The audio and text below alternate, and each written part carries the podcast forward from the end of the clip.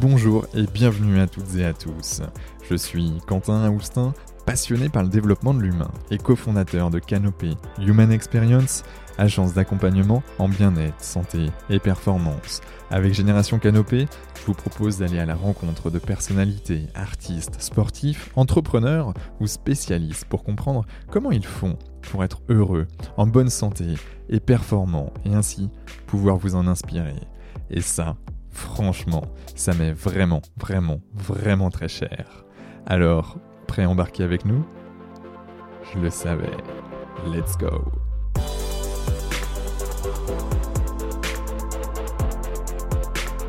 Bonjour à toutes et à tous, ici Quentin et Austin du podcast Génération Canopée. Et j'ai le plaisir d'accueillir aujourd'hui Laure Hasbrook. Laure est une entrepreneuse bretonne qui surfe la fille comme elle l'entend. Auteur du livre Les Sweet Tables, elle a fondé également la newsletter La vie simple et jolie. Elle est aujourd'hui fondatrice du loft Coworking Rennes, une des pionnières dans le domaine, et de la marque Darkslide Seaware. Une marque sans pub, sans marketing, sans vente en ligne, avec l'ambition, la qualité des produits et un impact à chaque étape. Alors sois la bienvenue Laure, comment te sens-tu? Merci Quentin, merci de me recevoir, je suis, très, je suis ravie. Ouais. J'adore répondre à des podcasts, surtout quand on a un peu de temps. Ouais, c'est chouette. exactement. On est parti pour une petite heure et demie ensemble. Et euh, voilà, il y a de belles choses en perspective euh, vu, le, vu l'histoire de, de, ta vie que j'ai pu euh, parcimonie récupérer comme information. qui es-tu, Laure, vue par Laure? Une passionnée, hum, rêveuse et euh, euh, authentique. Ok. Voilà. Une passionnée rêveuse authentique qui, qui, qui, estime que les rêves font avancer hmm. et qu'on les atteigne ou pas, en fait. Yes. Euh, ils, rendent la vie, ils rendent la vie plus belle et, et vous permettent de prendre des chemins. Et en fait, qui a dit qu'il fallait forcément aller jusqu'au bout? Hmm. C'est le chemin qui, qui, rend la chose intéressante. Ah, en effet. Et, et toi, c'était quoi tes rêves quand tu étais petite? Je m'en souviens plus. Il y en avait tellement en euh, fait. Et, Ouais, c'est vrai. Je pense que j'ai, j'ai, je m'en souviens plus parce que j'en ai tous les jours des hmm. rêves nouveaux euh, qui vont avec, euh, bah, avec l'apprentissage de la vie, avec mes expériences. Mais je suis sûre que j'ai toujours rêvé d'être libre. Ouais. Ça, ça, ça. Je pense que ça a, fait un, ça a été un point important de mon développement. Euh, être libre et être en phase avec euh, mes passions, euh, mes valeurs, savoir pourquoi je me lève le matin en fait. Ouais. Et ça, c'est quelque chose qui est, qui est ancré en toi depuis toute petite ou, ou, ou oh c'est arrivé sans le temps Ouais, ok. Oui, non, ça a toujours été le cas. C'est-à-dire que les... Alors, j'étais la fille qui était déléguée de classe. euh, qui réussissait à avoir des bonnes notes tout en ayant un job euh, l'année de son bac, en ayant organisé le bal de fin d'année, en étant... Euh, et les profs euh, m'appelaient la touriste, en fait. Hmm. D'accord. elle est quand même relou parce que elle est un peu partout, mais elle arrive à, à faire le poisson et à se filer et, et, toujours de bonne humeur avec le sourire. Donc oui, globalement, je, suis celle que j'étais. Mmh, ok. En effet, quand, quand je te regarde euh, et, depuis que je te suis également sur les réseaux sociaux, il y a toujours un mood hyper positif, euh, assez bienveillant, avec une énergie voilà, euh, assez sportive. et ça, tu, tu, tu le dois, à, ton avis, à, tes parents ou tu voilà, tu t'es révélée comme ça depuis toute petite alors non, c'est rigolo parce qu'en effet, je me compare à mes frères, je regarde un peu mes parents, j'observe, j'adore observer, j'aime beaucoup la psychologie. Euh, j'aime beaucoup l'humain, en fait. Euh, donc, euh, j'aimerais comprendre un peu comment il fonctionne. Et mon père me disait, je lui ai dit, mais papa, j'ai toujours été comme ça, hyper enthousiaste, toujours un peu. Il m'a dit, mais quand je t'emmenais à l'école le matin et qu'il pleuvait, bah en fait, toi, tu sautais dans les flaques. Tu trouvais ah. ça très drôle. Au lieu, de râler et dire mince, il pleut, bah en fait, tu sautais dans les flaques, quoi. Donc non, non, a priori, j'ai toujours été comme ça. Alors moi, j'ai moi, j'appelle ça une programmation. Euh, parce que je peux pas. Mon frère, euh, j'ai un de mes frères qui a pas, qui a pas du tout cette personnalité-là d'enthousiasme, de, de déborder d'énergie, ce côté solaire en fait euh, en public. ça s'invente pas. Est-ce que ça peut se travailler? Peut-être Mais mmh. Je pense qu'il y a quand même une programmation. Après, j'ai une maman qui me ressemble beaucoup aussi, qui est très à l'aise socialement, qui est très solaire, qui est beaucoup, beaucoup appréciée. Donc, euh, il y a, je pense qu'on prend du mimétisme. Ouais. Et une programmation de l'ADN, évidemment. Mais, ok, mais ouais, ouais, je, je pense. T'as toujours vécu en Bretagne non, alors moi j'ai fait un parcours d'est en ouest. Ok. C'est vrai qu'avec un nom comme ça, avec ton nom de famille, ça fait plutôt euh, en effet de l'est de la France plutôt que, que breton. Ouais, alors euh, mon, mon, nom de famille est flamand, mais en fait j'ai jamais pris le temps de demander à mon grand-père d'où ça venait. Hmm. Ensuite, moi je suis née à Reims. Où j'ai passé mes 18 premières années de vie. Euh, j'ai fait un passage par Paris, école de commerce, et c'est là que j'ai commencé ma vie de maman aussi. Hmm, d'accord. Et quand mes enfants sont arrivés, j'ai préféré qu'elles se scolarisent en Bretagne dans une petite école de village plutôt que dans la, la folie urbaine et citadine de ce monde qui tourne beaucoup trop vite. et je m'étais dit que les enfants ont tout le temps de découvrir euh, le stress, les angoisses, euh, le, le, temps qui va trop vite. Et, et, du coup, je me suis dit, mais ce serait quand même génial qu'on qu'elle découvre euh, bah, tout doucement euh, une vie euh, de collectivité, certes, mais en douceur. Quoi. Ouais. Et, dans quelle petite ville tu t'es... Alors, le village, le, village, s'appelait Losquet-sur-Meux. Ok, d'accord. donc, en, en Ille-et-Vilaine Loudéac. Loudéac, ok. Ouais, en direction de Loudéac, frontière. Bah, on a la frontière entre le 22, le 56 et le 35. Ouais. Juste à côté, on a Saint-Main-le-Grand. Mmh, ok. Voilà. Et après, euh, Merdrignac. Voilà. C'est. Alors, c'est des noms qui parlent peut-être qu'au breton, ou ceux qui sont passés par là en vacances, mais. ouais, c'est clair. Non, mais on dit qu'on n'a pas de raison de passer à l'Osquette si on n'a pas raison, de... si on n'a pas une raison de venir, quoi.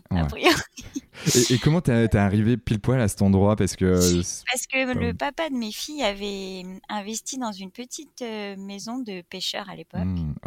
Et euh, je trouvais, je trouvais la vie très douce là-bas. Donc, euh, je trouvais que c'était un équilibre assez sain parce que le papa était quand même parisien. Mmh. Donc, elles avaient cette double casquette parisienne, euh, parisienne et bretonne. Et je me suis dit, bon, euh, ce serait quand même pas mal qu'elles voient un peu les deux, les deux, côtés de la vie. Quoi. Il n'y a pas que Paris. ouais. Ça, c'est clair. La, la, province est belle, comme on dit. ouais, et puis les enfants ont le temps de moi, quand j'étais à Paris à l'époque, j'entendais des amis me dire que à la maternelle, il y avait déjà des psychologues parce que les ah enfants étaient stressés. Et je dis ah ben non, en fait, euh, mes mmh. enfants, ils auront le temps de se stresser plus tard. mais non, si on peut pas commencer la vie comme ça, c'est pas possible. Ouais, ouais, ouais. Et, ça va, ils étaient pas trop stressés par l'école en tant que telle parce que. Non, mais en fait, elles adoraient. Ah ouais. Elles adoraient parce que c'était comme une colo. Mmh. Euh, c'était une école euh, donc regroupant. L'avantage, c'est que comme les écoles de village essayent de survivre, euh, elles prennent les enfants des deux ans, qu'ils soient propres ou pas propres, ce, que, ce, que, aucun Parisien ne connaît. J'ai vécu ça, c'est pour ça. Et en plus, euh, c'est deux classes avec plusieurs niveaux. Mmh. Donc il y avait une classe euh, donc de, de, deux ans au CP, une classe du CE du CE1 au CM2, et avec une bienveillance parce que beaucoup moins de compétition entre les enfants, mmh, ben parce que chacun son propre niveau. Mmh, excellent. Donc, dans une seule et même classe, vous pouvez avoir un enfant qui est en avance, mais qui sera en retard sur un autre. Et en fait, moins cette sensation de, bah, il faut que tout ce qu'on aille au même endroit en même temps. Et, et si je suis nulle dans un domaine, bah, ça va se voir, en fait. Mmh. Et là, ça lisse, ça lisse les différences. Et c'est même très, très sain, je trouve, pour les enfants. Ouais, ouais, ouais bah, c'est clair. Et puis, euh, puis, mine de rien, quand on est dans ces, euh, dans ces petits villages, il y a, y a aussi euh, la nature qui est proche. Les gens sont un peu plus proches des uns des autres. En tout cas, sont peut-être même plus vrais pour, pour certains d'entre eux. Et, les instituteurs n'ont pas le poids euh, du programme hmm. parce qu'ils sont dans un raisonnement où il faut sauver une école, en fait. Il faut maintenir les petites écoles de village. Donc, euh, donc on ne les sent pas euh, stressés par l'éducation nationale. Ils sont plutôt là pour amener de la bienveillance et un, et un fonctionnement familial pour convaincre les parents de continuer à laisser leurs enfants ici. Donc, c'est hyper humain, en hmm. fait. Et, et mes filles, elles adorent. Elles n'avaient pas la sensation d'aller à l'école, en fait. C'était chouette. non, mais elles adoraient ça. Donc, euh, c'est ouais, mais c'est trop bien. Et donc après, le collège, ça, ça part où du côté de Rennes? C'est euh, non, c'est Alors voilà, que ça a switché. Euh, ouais, ce qui s'est passé, c'est que moi, j'ai fini par ouvrir le loft à Rennes. Donc un coworking. exactement. Donc le premier coworking. en, en fait, j'ai acheté les locaux en 2015. Il y avait un petit peu de travaux à faire. et on ouvrait en 2016. Bon, bah là, mes filles, je leur ai dit, bon, bah c'était cool la campagne, mais bon, on va, on va. Puis après, c'était aussi me dire, bon, elles vont quand même finir par être parisiennes parce que au moment où je me suis installée à Rennes, c'était au moment où je le papa et moi on se quittait. Mmh, d'accord. Donc le papa est retourné vivre à Paris et je me suis dit bon, il faut quand même que elle sache, enfin c'était bien la campagne, mais il faut quand même qu'elle sache un peu se débrouiller dans tout type de vie et de, situation. Mmh. Donc je trouvais à Rennes un bon équilibre euh, entre qualité de vie et vie citadine, vie urbaine, euh, avec les transports en commun, savoir prendre un bus, euh, savoir se débrouiller en ville, enfin voilà, devenir mmh. indépendante. Et euh, donc, il y a une scolarité à Rennes.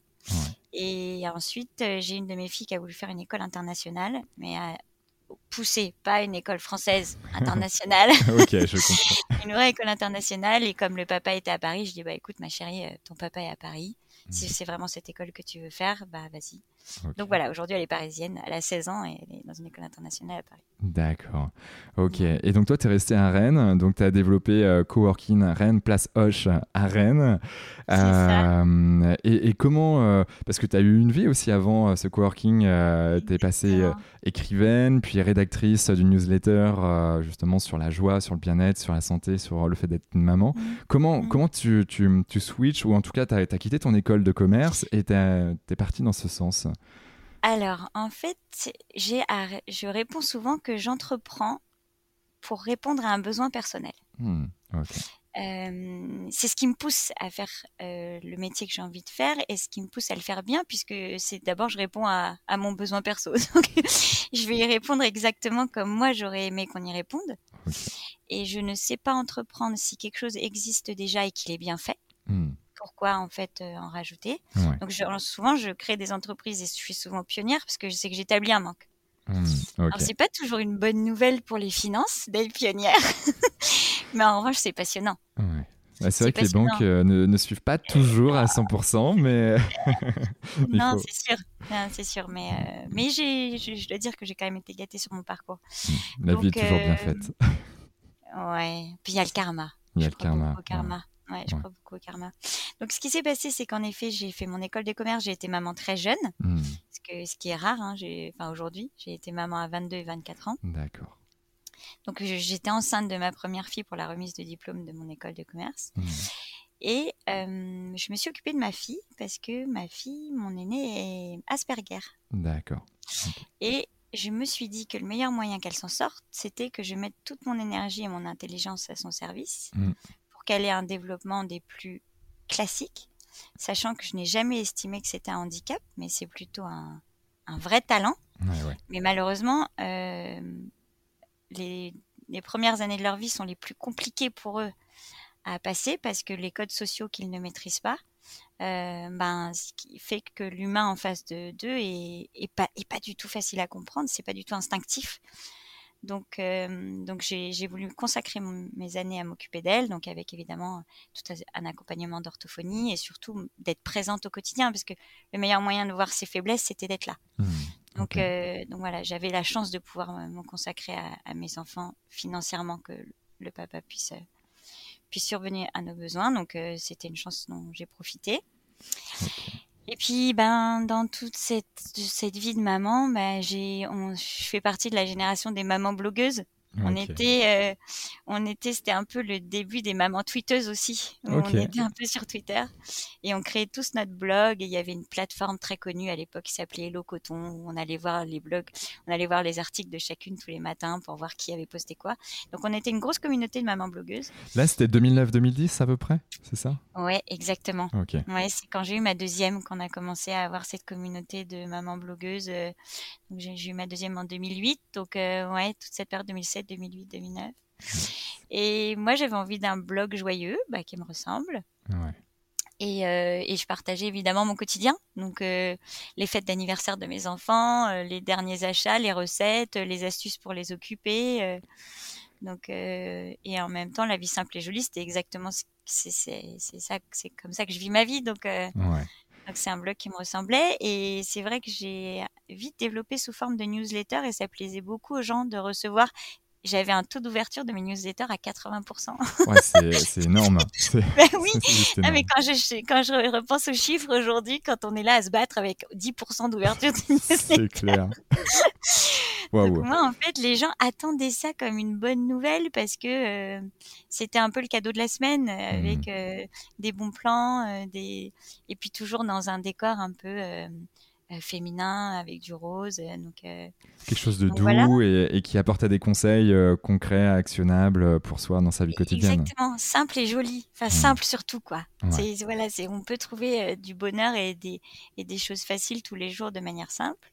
Et, le joli, euh, je me permets de te, couper, mais c'est hyper important, je trouve. Parce que quand tu es dans un environnement joli, tu as envie que ça reste joli, tu as envie d'apporter euh, des, choses encore même plus jolies, et puis ça te fait du bien. Euh, toi, tu es souriante. Exactement, ouais. C'est réconfortant. Mmh. Oui, on se rend compte que l'humain joue, joue, énormément, mais il y a des lieux dans lesquels vous savez que vous allez aller et juste à l'idée du décor, vous n'avez pas envie d'y aller. Quoi. non, mais c'est clair. non, mais entre un, bureau peut-être même euh, super... Euh, alors, si c'est un bordel organisé, ça va, mais si c'est un super bordélique avec plein de choses qui sont pas très propres, etc., à un moment donné, ça, ça, pèse, ça peut arriver. Alors, pendant une semaine, ça va, mais après, euh, tu te sens pas forcément bien. Et ce que je remarque aussi, c'est que même moi qui suis extrêmement perfectionniste, donc dans tous les designs. Moi, j'étais j'étais autodidacte de tout. J'ai j'ai découvert WordPress toute seule. J'ai après je me suis, enfin, j'ai vraiment tout appris. Après, j'ai découvert Photoshop. Enfin, et ce que je m'aperçois, c'est que moi, je suis extrêmement perfectionniste, mais même les gens qui ne le sont pas mmh. l'apprécient en fait. ouais. Qu'est-ce qui fait qu'une communication va avoir plus d'impact qu'une autre? C'est le talent qui va être derrière le graphiste et même si cette personne elle-même aurait été incapable de le faire, vos, yeux vont l'apprécier. Et, c'est impressionnant. Mm. Donc, euh, mine de rien, ces petites heures de détail à aligner des textes, à, faire en sorte que le graphisme soit joli, ben, il est apprécié et, et c'est pas du travail pour rien. Ça, ça c'est, euh, je comprends mille fois parce que j'ai un côté de moi qui est comme le tien. Et, et euh, après, la difficulté, c'est quand tu commences à sous-traiter des tâches euh, comme celle-ci, où toi, tu vois l'œil, tu as, l'œil direct, tu sais que bah, c'est à cet endroit qu'il faut et tel grammage, etc. Et en fait, les gens ne comprennent pas tout d'un seul coup. Et, et ça, c'est un peu plus complexe. Moi, j'ai appris un peu à lâcher avec mes équipes parce qu'il faut. Parce que sinon, déjà, on, s'auto-pourrit la vie. Pour, du, pour quelque chose qui reste assez matériel. Mmh. C'est pas dramatique. Mais euh, moi, je vois, je vois deux mètres quand mon texte il est pas justifié et aligné et, que, et elle, elle zoome, elle zoome en, en avec euh, Illustrator, elles font ah ouais, t'as raison, il est pas aligné. Je dis je sais qu'il est pas aligné, je l'ai vu. Mais bon, voilà. Ouais. Tu parlais de Phoenix tout à l'heure, mais en effet, euh, l'œil, c'est pas l'œil de lynx, c'est l'œil du phénix. Euh. et, euh, et, après, le coworking aussi fait que si on a autant de succès, c'est que ça fait sept ans qu'il est ouvert, il est toujours aussi bien entretenu. Euh, j'ai l'œil partout et bon, ça, mes équipes, elles me disent, tu rentres, en trois secondes, as fait tes yeux, ils ont fait le tour du lieu, tu sais ce qu'on a changé, qu'est-ce qui est pas propre, qu'est mais eh oui, mais parce que je suis comme ça. Euh, je, comprends, je comprends mille fois. Et, ce que je veux comprendre aussi, c'est que, euh, ok, tu avais, donc as écrit un bouquin, tu as ensuite euh, écrit une newsletter. Tu as arrêté cette newsletter, pourquoi? Manque de temps. Ah, Manque de temps parce que quand j'ai acheté le local ici à Rennes, mmh. j'investissais du jour au lendemain dans 300 mètres carrés. Euh, avec euh, tout le local à refaire. Donc, euh, globalement, un investissement de 600 000 euros. Mmh, et pareil, autodidacte, du jour au lendemain, je me suis retrouvée avec un chapeau de chantier, avec un casque de chantier sur la tête, en mode, bah, tu vas te débrouiller. Alors, j'ai fait des super rencontres à Rennes et ma meilleure amie aujourd'hui est en fait architecte d'intérieur. Et on se rencontrait à ce moment-là sur Rennes lors d'un after work et je lui dis, bah, tu fais quoi dans la vie? Il me dit, je suis architecte d'intérieur, mais je viens d'être au chômage. Et bah, tu sais quoi? Je crois que j'ai dû. Et si tu t'ennuies, au cas où, moi, je viens d'acheter 300 mètres carrés dont je ne sais pas quoi faire. Et j'aimerais bien, je savais exactement ce que je voulais en faire, mais après, il y a le, y a, les plans, l'aménagement, le suivi de chantier, les travaux. Et on s'est lancé toutes les deux euh, dans ce projet et ça me prenait mes nuits parce que je dessine avec, avec ma vie de maman, en fait. J'avais ma vie de maman aussi. Donc avec toujours les sorties d'école, les devoirs. Donc avec ma, ma, pote, on faisait les plans de 23h à 2h du matin. La journée, j'étais en suivi de chantier pour suivre les artisans sur place. Ah Donc ouais, non, là, j'ai passé ma vie, j'ai passé quelques années à consacrer le et puis plus la banque qui m'a dit comment vous allez rembourser autant d'argent avec avec des gens qui viennent travailler à 3 euros de l'heure? N'inquiétez pas, ça va le faire. Exactement. Non, mais voilà. Et, aujourd'hui, euh, euh, qu'est-ce qui fait, selon toi, la réussite de, de, de Coworking Rennes C'est euh, est-ce que, en effet, le fait que ça soit propre, ça soit, il y a une belle énergie ou il y a un ouais, il y, y, a quelque chose de particulier? Alors, euh, à l'époque, euh, j'avais partagé ce projet dès le départ sur le compte Instagram de Coworking Rennes. Ouais. À l'époque, ouais, Instagram était encore un réseau sain. Où on n'était pas bazardé de pubs tous les quatre posts à mmh. montrer une vie qui était fake. Ouais. À l'époque, il était encore sain ce réseau. Et, euh, et j'avais donc j'ai commencé à ouvrir le compte en disant bah voilà ce que je viens d'acheter. Mmh. Et les gens ont commencé à me suivre dans le démarrage en fait de ce chantier. Je savais pas où j'allais, mais j'y allais. Donc on postait régulièrement des photos du chantier, euh, l'avancée du projet, et puis bah comme on était le premier, on a eu la presse qui s'est vite intéressée euh, Donc le premier de Rennes, c'est ça?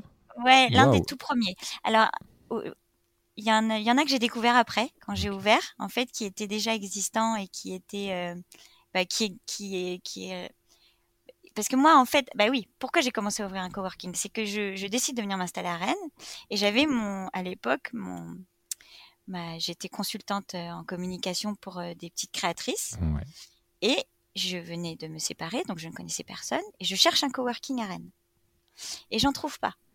Euh, je trouve soit des lieux euh, qui sont plutôt euh, des bureaux partagés, un peu comme les feraient des avocats ou des médecins. C'était pas du tout ce que je recherchais. pas très fun, pas très accueillant.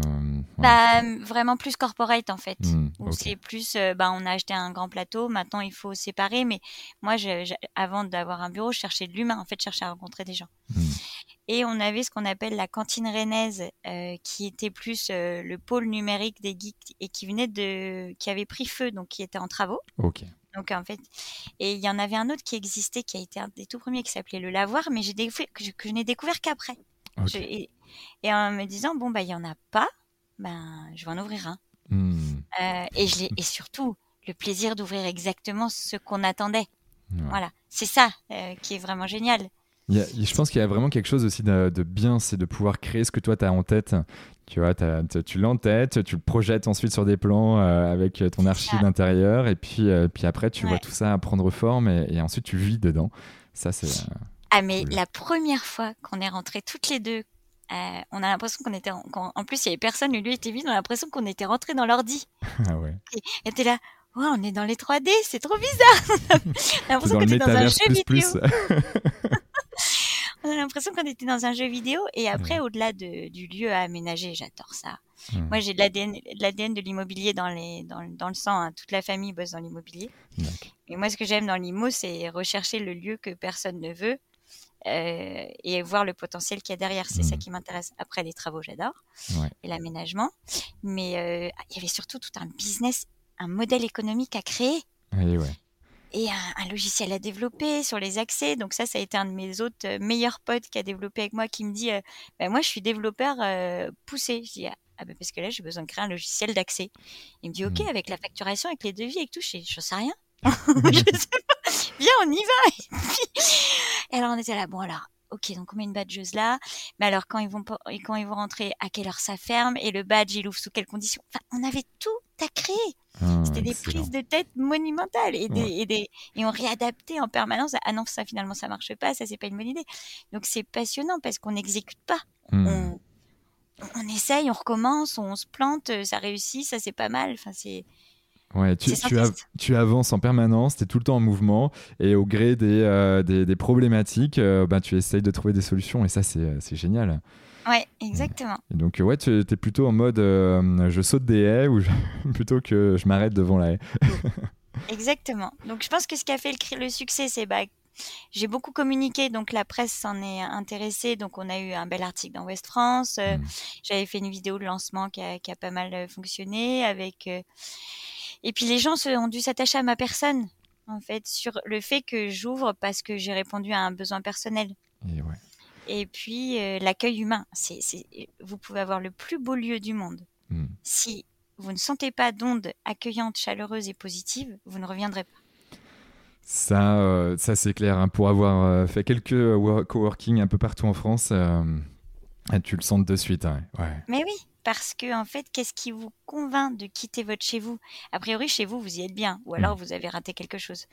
Donc, il faut quand même convaincre les gens de sortir de chez eux pour aller dans un environnement qui va les pousser à avoir une journée positive, entourée de gens qui vont leur faire du bien. Donc, sans l'humain, les coworking, pour moi, ne ça reste, ça reste des plateaux de bureau. Donc, mmh. euh, ça n'a pas de.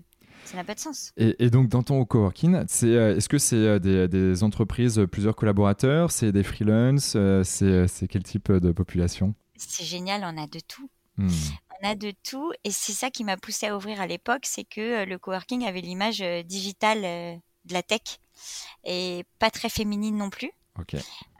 or, comme moi j'ai communiqué sur mon image, j'ai justement un peu désacraliser la chose. Et aujourd'hui, on a euh, autant d'hommes que de femmes dans le cowork et, on, et ça va de 20 à 60 ans. On a même des gens qui sont venus finir leur carrière chez nous. Ok. Euh, qui avaient des entreprises euh, qui, qui, ont un grand succès avec 50 collaborateurs qui sont vendus, mais ils avaient quelques années à faire avant la retraite. Ils ont dit, mais nous, on a envie de reprendre de la jeunesse, en fait. On a envie de reprendre des bonnes ondes, on a envie de voir comment les jeunes ont évolué. Donc, en plus, cet échange intergénérationnel, il est génial. Et ouais. C'est génial. Bah, de toute façon, c'est ça. Hein. Il y, a, y, a, besoin de, de, ces échanges euh, et de. Ouais, on a tous de l'expérience à, à, redonner. Euh, d'autres, c'est la fougue de la jeunesse, comme on dit. Euh, et c'est ce mix qui fait que ben, on, on, peut vraiment s'épanouir comme, comme il faut. Ouais. Ah ouais. Et... Ah, tu aurais des tips euh, parce que euh, tu as été consultante aussi dans ce domaine, euh, dans, je veux dire, dans l'aménagement des locaux. tu vois, bon, j'ai eu l'occasion de visiter des locaux qui étaient, qui étaient vraiment sympas et donc là où tu te sens bien. Mais il y a aussi beaucoup de locaux où, bah, en fait, tu te sens pas très très bien. Et, et quelles sont selon toi, je sais pas, une short list de, de petites choses qu'il faut absolument mettre dedans, même si je, voilà, tu en as dit quelques-unes, mais. Je vais non, mais je vais revenir. Hein. Ça, va, ça va dépendre de la personne qui a pensé le projet. Mmh, en fait, si la personne ne vit pas et n'incarne pas le projet, euh, et c'est comme.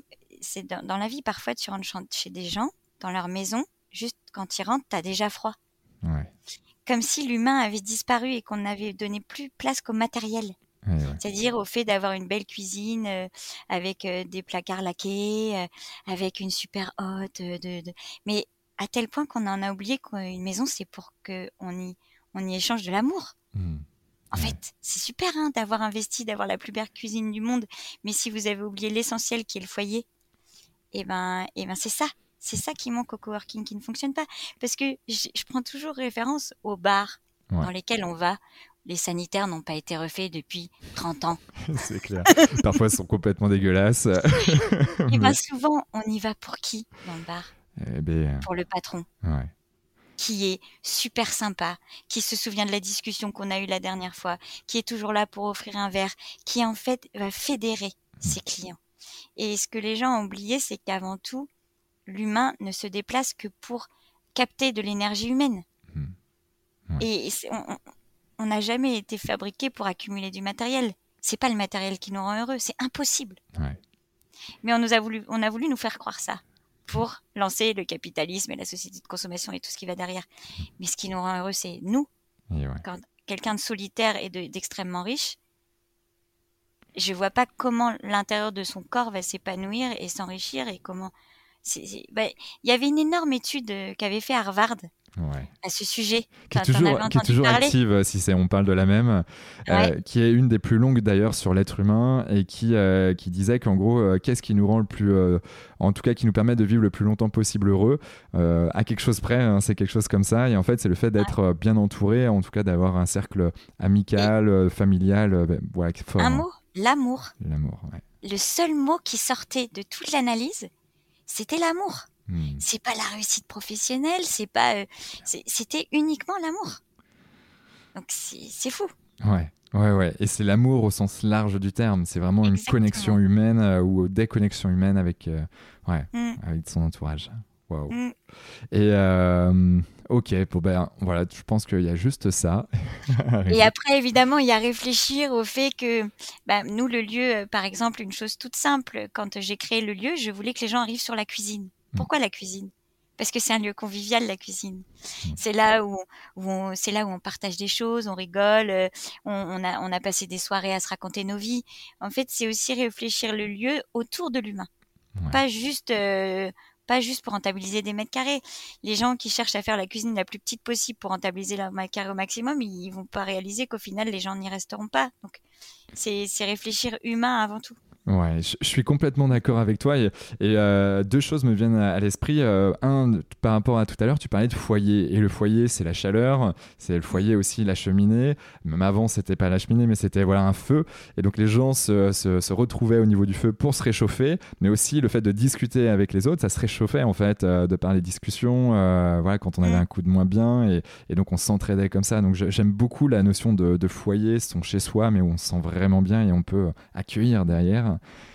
Et, d'ailleurs, dans cette mouvance, euh, quand tu lis la, biographie de Steve Jobs, à un moment donné, il explique, euh, il, parle de, la dernière, en fait, de l'immeuble ou en tout cas de, du siège social euh, qui existe aujourd'hui donc chez Apple. C'est une sorte de coupe, je sais pas, c'est énorme, mais c'est une sorte de, coupelle où, où en fait les gens sont obligés de se, croiser pour aller aux toilettes. Ils sont obligés de rencontrer plein de gens en fait quand ils vont aux toilettes.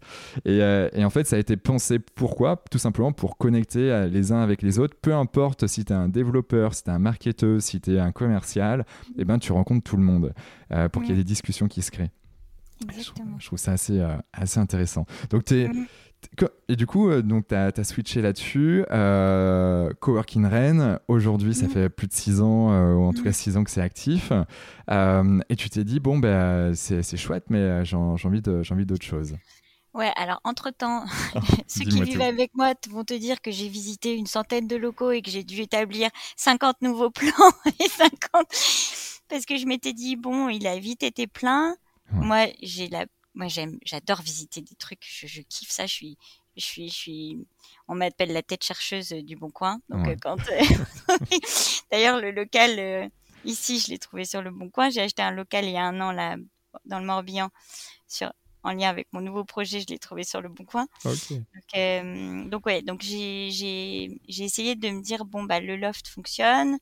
Euh, j'ai j'ai fait des essais de projet et puis à chaque fois il y a quelque chose qui est venu se mettre entre qui est venu se mettre dans mon projet. Alors soit euh, un soit un chantier qui n'a pas pu aboutir et qu'on a dû abandonner, soit un montage un montage financier qui fonctionnait pas. Et euh, au moment bah, du confinement, quand euh, on nous oblige à fermer les portes euh, du lieu, et ben moi je me retrouve sans travail, sans, sans aide perso, parce que autant mes salariés étaient au chômage, bah, moi. et ouais, je comprends. et en plus, quand nous, en tant qu'entrepreneurs, on prend tous les risques, toutes les angoisses des nuits à se demander euh, comment ça va se passer avec la banque, est-ce que notre business il va tenir, euh, qu'on n'a pas le droit aux aides, et qu'en plus on, me dit que j'ai plus le droit d'aller faire du kitesurf, mmh. parce que c'est quand même un bon exutoire. c'est mon seul exutoire, c'est le seul sport que je pratique qui me permet de tout oublier. Donc c'est une méditation mais intense en très peu de temps. Oh, parce qu'il j'ai une telle connexion avec la nature et avec les éléments qui peuvent être dangereux mmh. que tu es obligé d'oublier euh, d'oublier ta logistique en fait, ta logistique de, vie de maman, ta logistique de vie d'entrepreneuse, ta logistique de vie de, femme. Il faut que tu sois focus sur le moment présent. Et, ouais. et comment t'es tombé dans le kite d'ailleurs? Et on reviendra après sur, euh, sur la ouais, carrément. Eh bien, hum, en Bretagne, j'avais, j'en voyais pas mal sur les plages. Et je me disais, ça a l'air quand même trop cool. Moi, je suis. Euh, mon, mon, signe astrologique, c'est poisson. Ah, et j'ai toujours aimé la mer, beaucoup plus que la piscine, par exemple. Euh, je suis vraiment attirée par les océans, par la mer, et c'est un profond équilibre. C'est-à-dire que les jours où je me sens pas bien, il faut que j'aille à la mer, c'est comme s'il aspirait toutes mes, toutes mes angoisses et me rééquilibrer et m'apaiser complètement. Et alors, avec le mix de, cette, de cet envol de l'aile, mmh. Avec quand on saute, quand je trouvais ça absolument magique et, et je m'étais dit ouais mais alors il faudrait que je trouve quelqu'un, je voudrais que je trouve un mec qui, fasse du kite parce que je me voyais pas me lancer toute seule. je pensais que le sport, je, trouvais que je pensais que le sport était dangereux mmh. et ce qui est le cas, mais ça dépend comment en fait euh, on, te l'a enseigné. Quand on te l'enseigne bien et que tu respectes les règles de base de la sécurité, il n'y a pas de souci. Et puis il y a 20 ans de ça, euh, ouais, c'était très très ah. dangereux. Euh, là maintenant, tu lâches ton aile et ça, ça, va. Oui, maintenant on a, on a vraiment bien amélioré les, la sécu au niveau du matériel. Et il se trouve eh ben, que mon, mon, mon, mari, qui devrait être mon mari, on devait se marier en mai 2020, mais c'est raté. Euh, on se rencontre, euh, on a notre premier rendez-vous et il me dit bah moi je suis originaire de Strasbourg. Moi je me dis mince, Strasbourg c'est mort, il fera pas de kite, c'est impossible comment? Ah et il me dit bah moi je fais du kite. Je dis non tu te fous de moi. Dit, non je te promets. Je suis allée faire des stages du CPA tout seul parce que mes potes voulaient pas en faire. Moi c'est un truc qui m'avait toujours. Euh, bon, il me dit moi je suis sportif mais ça m'avait toujours attiré donc il avait fait des des, des stages de kite et il était déjà autonome et il venait d'être muté à Rennes. Ok, excellent. Et j'ai fait, bon, ben, let's go. Allez, allons-y. Et puis, pareil, stage du CPA. Et, euh, hmm. Et j'ai commencé à apprendre. Euh, et après, on a ici, c'est magique, la Bretagne. on a des spots mais magnifiques. C'est clair. Tant nord, sud, plein ouest. Euh. Partout, en fait. c'est aussi pour ça que les plages sont pas blindées. C'est qu'il y a des spots partout. Hmm. Et l'UCPA, tu es allé où? Au Vauclin euh, Alors, non, j'ai fait direct d'Arla. Darla. Ah oui, c'est vrai qu'ils y sont. j'ai fait direct d'Arla parce que pour apprendre, ça reste le spot Mmh. où euh, tout est vraiment réuni pour ne pas te dégoûter du sport. Parce que la Bretagne est belle, mais euh, alors on n'a pas toujours du vent stable, on peut avoir un vent très rafaleux. Pour apprendre, c'est un peu compliqué. On a des vagues, donc mmh. le, au départ, pour apprendre, c'est l'enfer.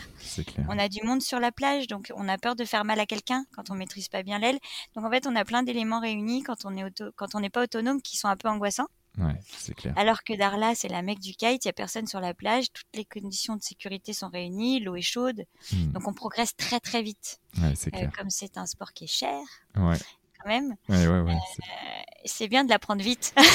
ah tu, vois, là j'étais au, Cap Vert euh, au mois de mars dernier et euh, pour faire du kite également. Et, euh, euh, j'avais pris des cours vraiment de performance, de, oui, de performance, de perfectionnement, mais pour augmenter mon niveau de performance et, passer un cap sur certains points.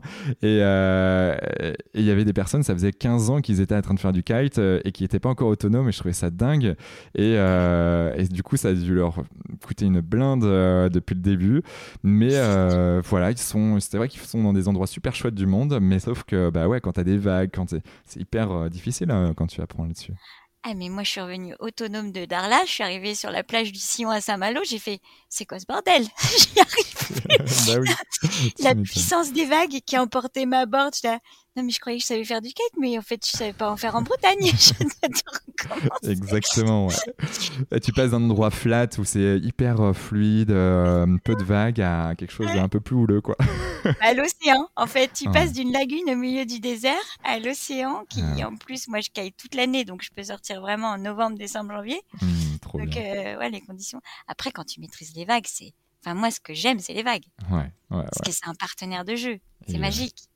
C'est euh, qui est-ce qui va me manger? Est-ce que je vais la voir? Est-ce que je vais la passer? Vite, faut que je fasse demi-tour. Euh, hmm. C'est chouette. Ouais, et puis quand tu commences à peu les surfer, tu peux gagner un peu de vitesse. Bon, enfin bref, tu fais. Euh, ouais, c'est chouette, ouais. Il y a des bonnes sensations. Et donc, ah, le, kite, donc c'est un moment ouais, d'exutoire pour toi où tu, tu lâches prise, où tu es, vraiment dans ton élément et tu es sur le moment présent. Je pense que c'est ma méditation. Ouais, ok. Tu vois? Je pense. Parce que la méditation, c'est l'art de lâcher. Ouais d'être dans l'instant présent en fait. Mmh, complètement. C'est l'instant présent. Et ben j'ai compris que c'était ma méditation. Parce que moi je sais pas, je sais pas méditer, c'est pas possible. Mon cerveau il, il va trop. Même au, même au yoga, j'y arrive pas. Mais au yoga, je trouve les solutions à mes problèmes professionnels. Tu vois, c'est pas une, c'est pas une bonne idée. Mais c'est pas aussi, aussi, en tout cas, tu, tu peux avoir yoga, c'est pour trouver les solutions. Kitesurf, c'est pour la méditation. Et en fait, le kite, non, c'est vraiment là où je suis dans l'instant présent parce que ben, ma vie est en jeu, euh, il y a la vie des autres aussi. Mmh, bien sûr. Et, euh, et j'ai pas envie de me faire peur parce que je savais que si je me ferais peur, je pourrais ne plus y retourner. Mmh. Euh, je suis pas une casse-cou. je suis, je suis téméraire, mais j'ai pas envie de me faire peur, j'ai pas envie de me faire mal non plus. Donc, donc concentration quoi. Ok. Et tu fais du kite tous les combien? Ah, Dès que je peux. Dès que tu peux. ok.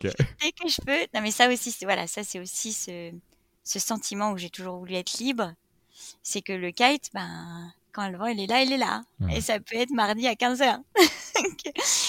Donc euh, moi quand je recrute mes équipes, la première chose que je leur dis, c'est je leur dis écoutez, je suis au bureau, mais moi ma passion c'est le vent. Donc euh, il se peut que voilà, je, un matin je me lève et je réorganise le planning parce que bah, le vent il est là, donc euh, je pars et puis c'est pas grave, je, finirai plus tard dans la journée. Mais mais je leur dis parce que d'une part je n'ai rien, je ne veux rien cacher à mes équipes. Pareil, j'attends pareil de, de leur part. Et on a tous le droit d'avoir une passion qui est un peu bah, pas facile, enfin, qui, qui, peut dépendre des éléments climatiques. Et moi, j'aimerais pouvoir aussi leur accorder ça si elles en ont besoin. Donc, euh, donc euh, voilà, enfin, c'est un esprit sain dans un corps sain. Quoi. Ah ouais, mais je, je, ne fais que, je ne peux que partager ce que tu dis. Euh, ça, c'est hyper important. Et, et, dans ce sens, qu'est-ce que tu mets toi au quotidien euh, Parce que là, il y a le kite en effet, donc qui, mm. qui, est, qui, est, une des parties centrales de, de ta vie. Mm. Donc pour l'exutoire, pour lâcher prise, pour te reconnecter, bah, voilà, à quelque chose de, de plus grand peut-être. Mm. Est-ce que toi, tu, tu, as, tu as des morning routines particulièrement? Est-ce que tu te, le matin, tu te lèves, tu fais quelque chose? Le soir, avant de te coucher, tu fais quelque chose Tu te dis quelque chose Une catastrophe Je crois que je n'ai pas une journée qui se ressemble. Et je disais il y a pas longtemps que la routine apaise. Hmm. Que la routine, en fait, a un côté apaisant sur le mental.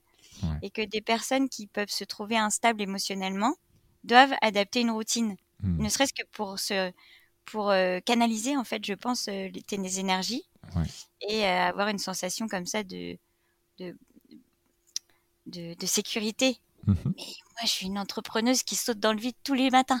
Donc, en fait, si tu veux, ça va tellement à l'encontre de mon de ma personnalité que la routine me fait peur. Mais parce que euh, parce que parce que pour le moment je je je j'en ressens pas le besoin. Mmh, j'en ressens pas le besoin.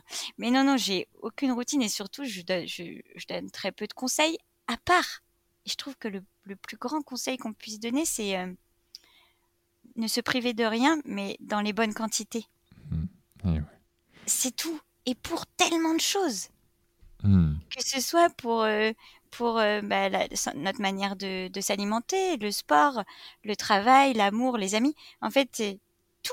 C'est simple, c'est ne se priver de rien, mais dans les bonnes quantités, c'est tout. Exactement.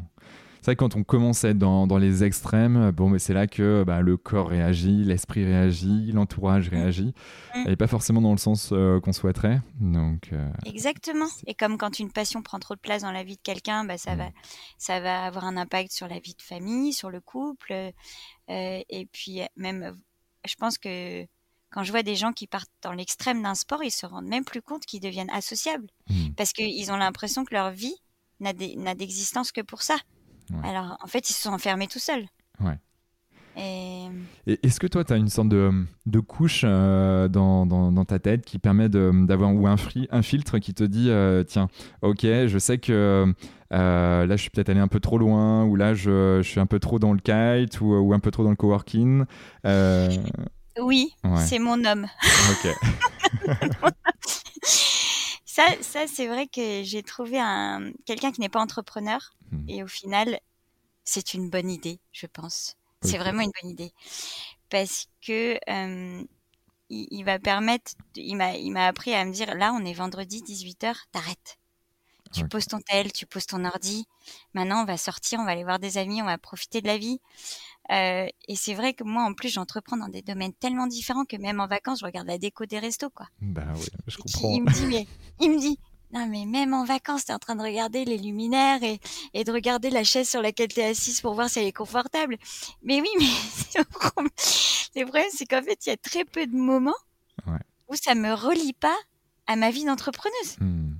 C'est terrible. Ouais, mais, mais, en même temps, moi, je trouve ça tellement passionnant parce que moi, c'est pareil, je, je, vis, euh, je vis ce, ce, genre de vie où, euh, où en permanence, tu as ton cerveau qui est en veille et, et, et parce que tu aimes ce que tu fais, ben, c'est pour toi, c'est pas du travail, c'est ah, normal. Et, et, en fait, C'est ce qui est un peu difficile avec d'autres personnes qui, en effet, sont plus euh, euh, ou sont pas alignées avec leur travail et, et qui, pour eux, ben, le lundi, ils vont poster des choses comme quoi, ça y est, c'est le début de la semaine avec, je sais pas, un truc horreur. qui est horreur, etc. et puis le vendredi, ou dès le vendredi matin, youpi, c'est vendredi. Moi, je suis, non, je sais pas ça. ouais. Alors après, là où où je suis contente. Hmm. Il a raison, c'est qu'il me dit, tu sais, un couple, ça s'entretient. Et même si tu as l'impression de ne pas travailler et d'être passionné, il me dit, tous ces moments où tu es sur la chaise ou sur le liminaire, t'es pas avec moi. Et il a raison. Hmm. En fait, il me dit, je perds ta connexion humaine dès lors que tu te rattaches à, quelque chose qui te fait penser à, bah, à ta vie professionnelle. Et c'est là où c'est important, nous, de faire des efforts parce que, euh, parce que sinon, euh, alors deux entrepreneurs ensemble risquent fort l'isolement. Hmm. Parce que chacun, animé par nos passions, mais oublier l'idée qu'un couple, c'est quand même euh, la complémentarité et, et être deux. Ouais. Et c'est pas juste matériel en fait, c'est pas juste bon bah c'est bon ça marche, on a l'appart, c'est pratique financièrement. Non, c'est qu'avant tout on s'est connecté humainement. Hmm. Et, tous les couples qui se séparent, c'est qu'ils ont perdu cette connexion humaine. Hmm. Ce qui a fait qu'on est tombé amoureux de l'humain avant, avant la logistique, avant ses pratiques, avant euh, tout ça, ça n'a pas de sens en fait. Derrière, c'est c'est un quotidien, mais hmm. mais et oui, et bah, c'est pour ça je le remercie parce que j'ai pas eu cet exemple moi petite parce qu'on est tous entrepreneurs dans la famille et c'est hmm. normal le dimanche de parler boulot quoi. Et c'est, c'est voilà, c'est, on parle performance, on parle résultat, on parle investissement, et on, et, j'ai découvert plein de choses grâce à lui sur les valeurs de. Et sinon, quand est-ce qu'on me demande euh, qui t'es, mmh. qu'est-ce qui t'anime, euh, est-ce que tu es heureuse, est-ce que tu es épanouie, euh, c'est qui l'or mmh. Juste s'intéresser à ta personne, pas, pas, pas à, ton statut social, juste qu'est-ce qui fait de toi un, un humain épanoui et heureux? C'est un, un, vrai sujet. J'en discutais pas plus tard avec euh, une très bonne amie. Euh, hier, on était sur. Euh, je, suis passé le week-end sur, sur Paris et, et, donc on, on, était sur, avec des amis là samedi soir et, et, on a un pote voilà, qui a 48 ans et qui euh, qui voilà qui, qui se projetait euh, toujours depuis euh, depuis qu'il est plus jeune. Donc en gros c'est une femme blonde qui a fait une école de commerce qui bosse chez Cartier ou en tout cas une boîte comme ça. Et et donc à 48 ans, il est toujours célibataire. Et parce qu'il est toujours dans le, le, son, son, sa vie rêvée avec un personnage, en tout cas quelque chose qui s'est créé depuis tout petit euh, et, la conclusion qu'on en avait avec Patricia, justement, qui, qui, qui, avec qui je discutais, elle me disait ben oui, à partir du moment où tu connectes avec l'humain et que tu aimes un humain plutôt qu'une image, automatiquement, ben, les relations elles durent plus de 2-3 ans ou même plus de quelques semaines, voire quelques jours pour certains. Et, euh, c'est vraiment l'humain qu'il faut, qu'il faut remettre et pas juste, bah, ok, si elle est brune, c'est pas grave, mais si tu l'aimes. c'est ça. C'est ça. Et, euh, et, ça, ça va dans écouter ses, ses sensations. En hmm. fait, votre corps, instinctivement, il vous attire vers la personne qui va vous correspondre, mais on a oublié d'écouter notre instinct. Et euh, il y a des personnes qui vous repoussent. On, sent que d'être dans leur euh, dans leur aura ne vous apporte pas quelque chose de positif et vous pouvez pas l'expliquer. Et je mm. pense qu'il y a même des hormones, c'est des phéromones, c'est l'incompatibilité euh, et l'humain est bien fait pour ça. Les animaux, c'est déjà comme ça. Donc, mm. nous non plus. Et... On est des êtres d'énergie aussi. Hein. Euh, quelqu'un qui est dans le up, qui est en pleine énergie, qui a la patate, qui a le smile comme toi, par exemple, bah, c'est sûr que quand tu vois quelqu'un qui est, qui est down, euh, ben, tu le ressens directement. Et surtout, bah, si tu es, quelqu'un de sensible, ben, tout de suite, tu captes tout ce qu'il y a autour. Et, et, du coup, ben, là, faut. Ouais. Donc, on oublie d'écouter les énergies, on oublie d'écouter son instinct. Et en effet, on sait trop. on, on, a, on est en train de, de se perdre dans l'apparence. Et ouais. Alors qu'il faut se connecter au, au soi et, et hmm. vraiment à l'autre aussi. Ok. C'est ça. Et Dark Slide, donc si on reprend. Ah, euh, donc on recommence. euh, donc on m'empêche de travailler euh, avec tous les risques qui vont de la société qui va s'écrouler. Voilà. donc euh, on vous laisse vous débrouiller. on m'empêche de qualité et on m'empêche de voyager. Et à ce moment-là, je me dis ah non, j'ai pas pris tous ces risques d'entrepreneuse euh, pour qu'on m'empêche de vivre en fait. Mmh. Et euh, je me dis bon, euh, j'aimerais quand même aujourd'hui avoir un créer une entreprise qui, au-delà de répondre à un besoin personnel, réponde aussi à ce signal que vient de nous envoyer la planète. Il y a un truc qui déconne. a priori, il y a un truc qui déconne et il faut vraiment qu'on s'en occupe vite. Mmh. Et hum, j'ai voulu mixer dans cette entreprise euh, ma communauté, qui sont les kitesurfers, euh, et que m'appuyer sur ma communauté pour être vecteur d'un symbole fort en impact positif, aussi bien humain et environnemental, qu'on communiquerait à travers évidemment euh, bah, nos éléments, les océans, et me dire qu'est-ce qui manque dans notre communauté qui n'a pas été créé? Sur lequel on pourrait s'appuyer pour, derrière ça, mettre en place euh, des actions et des valeurs euh, fortes euh, et dont notre communauté, dont notre communauté soit fière. Voilà. J'ai réalisé que on n'avait pas de marque de vêtements identitaire à notre communauté. Comme on a des très beaux symboles en France, on a Picture Organic Closing. on sait qu'a priori, vous, vous faites de la montagne ou du vélo. Ouais. Voilà, plus que du surf. Pour moi, je, je, je voilà, je, je, rattache pas à ça. Euh, on a, on a, on a des marques dans tous les sports qui vous rattachent à ce que, à votre identité, à ce qui fait de vous votre. Euh, on, on, fait, on aime faire partie d'une communauté, même si on, on a quand même, euh, moi je le vois bien, euh, j'ai le look de la kitesurfeuse, quoi. Je suis blonde avec le soleil, je suis bronzée, et même si je le fais pas exprès, c'est comme ça. Donc on a ces codes identitaires mmh. et parce qu'ils nous rattachent à des choses qui nous plaisent et en même temps c'est ça aussi qui nous font nous connecter entre nous. Je, vais raconter une, toute petite anecdote. J'étais à Paris il y a une semaine. Euh, j'arrive devant, j'adore la cuisine thaïlandaise, donc je cherche toujours le petit Thaïlandais qui vient d'ouvrir. Et là, je m'installe, il y avait qu'une table dehors. Et il y avait un jeune qui avait l'air d'avoir mon âge, et s'il m'écoute, euh, il s'appelle Hervé. Et il y avait qu'une table dehors. Et je lui dis, ça t'ennuie si je mange avec toi Parce que moi aussi, j'ai envie d'être au soleil. il me dit, bah, pas du tout. et, ben, et ben là, je découvre que le mec, il fait du kite. Ah, J'avais combien de chance à Paris de m'installer à table avec un mec qui me dit, bah, moi aussi, je kite. Ah, excellent. Donc, donc c'est que j'ai dû capter les codes de notre communauté, c'est pas possible. Mmh. Donc on, a ces codes. Donc je me suis dit bon bah on n'a pas de marque de vêtements qui symbolise le fait qu'on est kitesurfer. Ou quand tu verras la marque sur quelqu'un, tu te diras ah a priori toi c'est que tu fais du kite. Mais qui en même temps, au-delà d'être juste une marque de fringues, on a on a assez de textiles sur terre. Mmh, Il n'y a pas besoin d'en faire plus en fait. C'était c'est pas la fringue qui m'intéresse, c'est le logo. Mmh. Donc la, marque et l'identité et les valeurs qui, euh, qui sont véhiculées. Exactement. Euh, demain, si ma société, euh, si les gens seront fiers de porter mes vêtements, ce sera pas pour le textile, ce sera pour tout ce qu'on aura mis en place pour actionner le changement, mais vraiment. Et c'est pour ça que j'ai choisi un positionnement complètement à contre-courant, mais qui est jusqu'au boutiste et qui me met en danger financier sévère. mais parce que pour moi, l'histoire n'a de sens que si elle est menée jusqu'au bout. Parce que si on essaye tous de le faire, mais que pour des risques financiers, on fait, on, on rétropédale, hmm. personne ne se lancera jamais, en fait. C'est clair. Bah ouais, c'est, c'est dire non, mais j'ai essayé, mais en fait, c'était trop risqué, la banquière, elle avait pas envie. Bah oui, hmm. mais, euh, mais, mais si hmm. on se dit tout ça, ben, en fait, bah, il y a personne qui va commencer.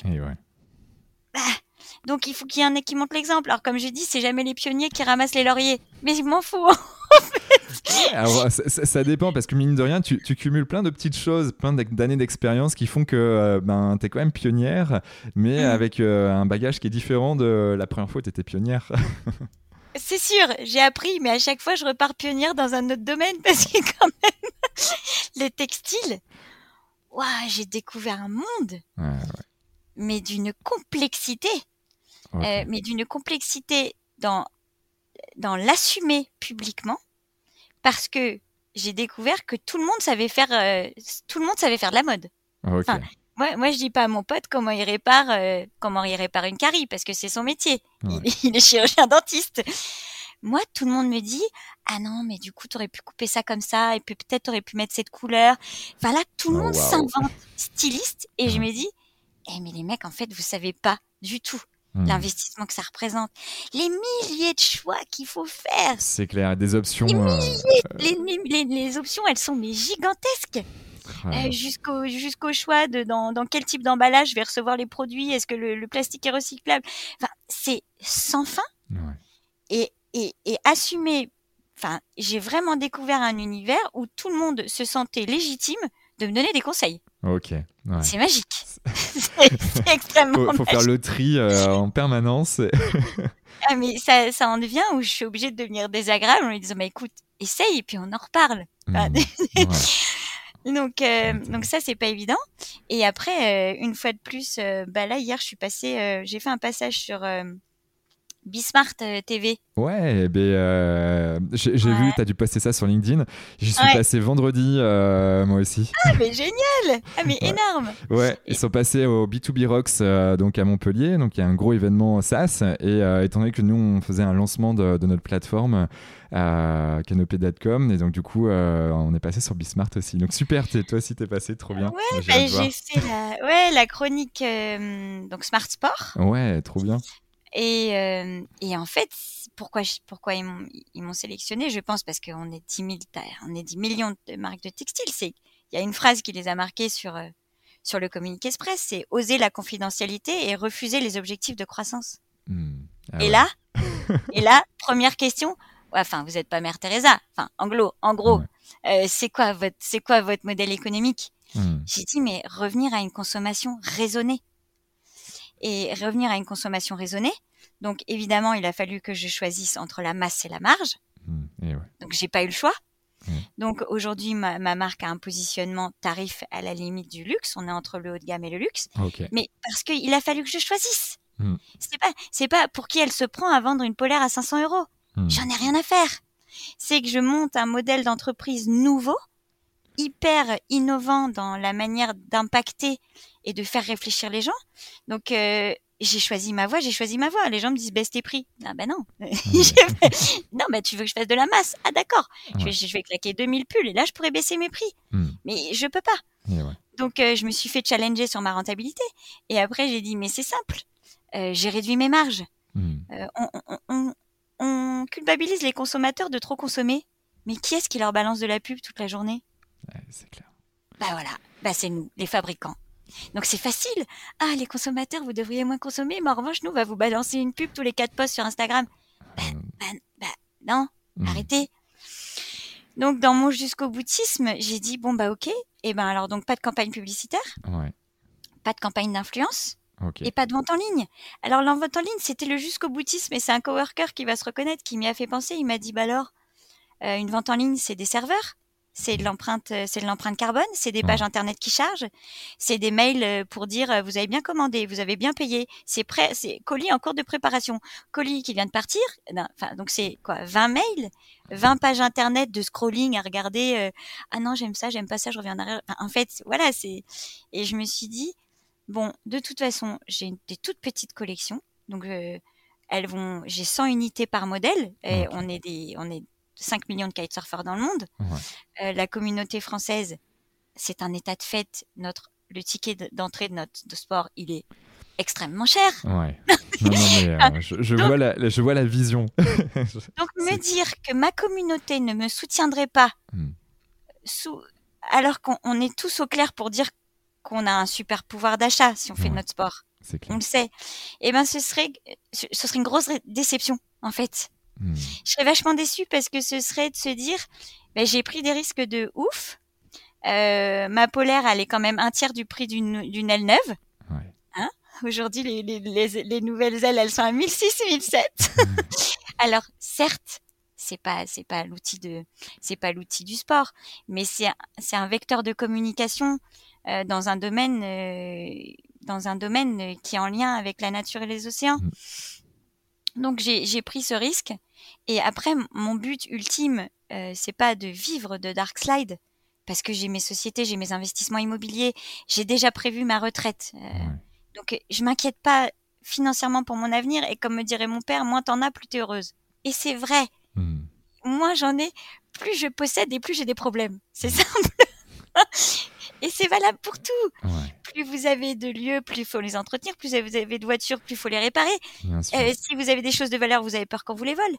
Quand vous avez rien, bah, on a moins de problèmes. on a moins de problèmes. Voilà. Il faut, juste avoir la, bonne balance et, suffisamment pour vivre correctement euh, et, pas trop pour en effet tomber dans, les peurs, comme tu le dis. Hein.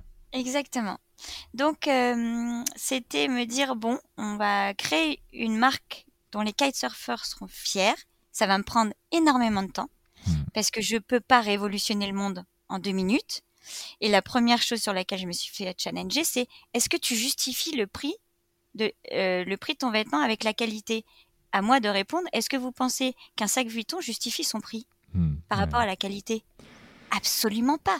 Le luxe en soi ne justifie jamais le prix de ce qu'on achète. C'est drôle parce que je suis en train de lire euh, la dernière biographie de Bernard Arnault, donc du coup le patron d'LVMH, et, euh, et c'est vrai que il explique un peu toute cette, cette philosophie. Lui, il est, parti de l'immobilier hein, aussi. Hein. il, a, il était dans le BTP et puis ensuite l'immobilier, puis ensuite il est parti dans le, dans le luxe en rachetant Dior mhm. et, puis, mhm. puis LVMH, etc. Et donc il, a, il a switché aussi à ce moment-là. Et, à un moment donné, il s'est dit bah ok, go, maintenant on va faire du luxe. Et pendant la pandémie, pour le peu, euh, il s'est jamais autant mieux porté. Euh, Moi, ma, ma vocation, c'est pas de faire du luxe. J'ai pas envie d'être Bernard Arnault parce que mm. je veux pas plein de problèmes dans ma vie. Ce que je veux, c'est engranger suffisamment de bénéfices pour soutenir des startups qui mm. innovent dans le textile et rapatrier notre savoir-faire en France. On l'a perdu. Euh, moi, le nombre de sociétés que je contacte, ils me disent, bah, on sait plus faire, on sait plus faire des casquettes en France. Alors là, je, fais une généralité. J'imagine qu'il y a des groupuscules qui sont en train de rapatrier, mais rapatrions la fierté de notre pays. Là, il y a les, régions du Nord qui sont en train de se réveiller avec des usines qui réouvrent. On remet en marche des vieilles machines. Et je trouve ça magnifique. Hmm. et, moi, d'autant plus que je suis petite fille du textile, où euh, la fortune familiale avait été créée sur le, sur le, sur le textile. Et moi, quand j'étais petite, j'allais dans l'usine et je, me promenais au milieu des couturières, euh, dans ces modèles d'usine où il y a la passerelle, où on observe du haut, les couturières en bas. Bon, c'était un peu le modèle de l'époque. Mais, mais voilà, et, quand j'ai dit à mon père que je retournais dans le textile, il m'a dit, t'es complètement cinglé. C'est dans les gènes. Papa, en fait, si je réussis, j'en serais super fière. Euh, je pense que la personne dont j'étais la plus proche, c'était ma grand-mère. Hmm. Elle était extrêmement créative comme moi. C'est elle qui dessinait les collections. Elle avait le sourire tout le temps. Et elle avait jamais de problème. Et je me dis, de là-haut, si elle me voit, ben, je suis sûre qu'elle serait trop fière de moi. Et, et si j'y arrive pas, ben, tout ce temps où j'aurais tenté de faire euh, ce, modèle d'entreprise, j'aurais surpris les gens. Hmm. C'est euh, arrêtons, arrêtons de, enfin, pourquoi en école de commerce on nous apprend que le, départ c'est la rentabilité? Pourquoi c'est pas le point d'arrivée? Hmm. À partir du moment où vous êtes rentable, la croissance est un choix, mais n'est pas une obligation. Hmm, c'est vrai. C'est vrai. À partir du moment où tu peux euh, vivre, euh, te rémunérer, rémunérer tes collaborateurs. Exactement. C'est une question de temps après derrière et tu le mets très bien dans, la description de, cette entreprise sur LinkedIn. oui. Donc à part de l'ego, dans le, désir d'écraser l'autre ou d'être le numéro un. Alors, on, on m'a mis l'idée de faire face à la concurrence. Mais la concurrence n'existe pour moi que si vous y prêtez attention. Hmm. Mais si vous faites votre métier de manière unique et avec votre cœur sans regarder ce qui se passe autour. Tes valeurs. Moi, moi, moi la première question qu'on me pose sur les coworking, c'est ah, comment tu fais maintenant Il y en a 40 à Rennes. Je dis, hmm. Bah, je sais pas, j'ai pas vu. Et ça n'a rien changé.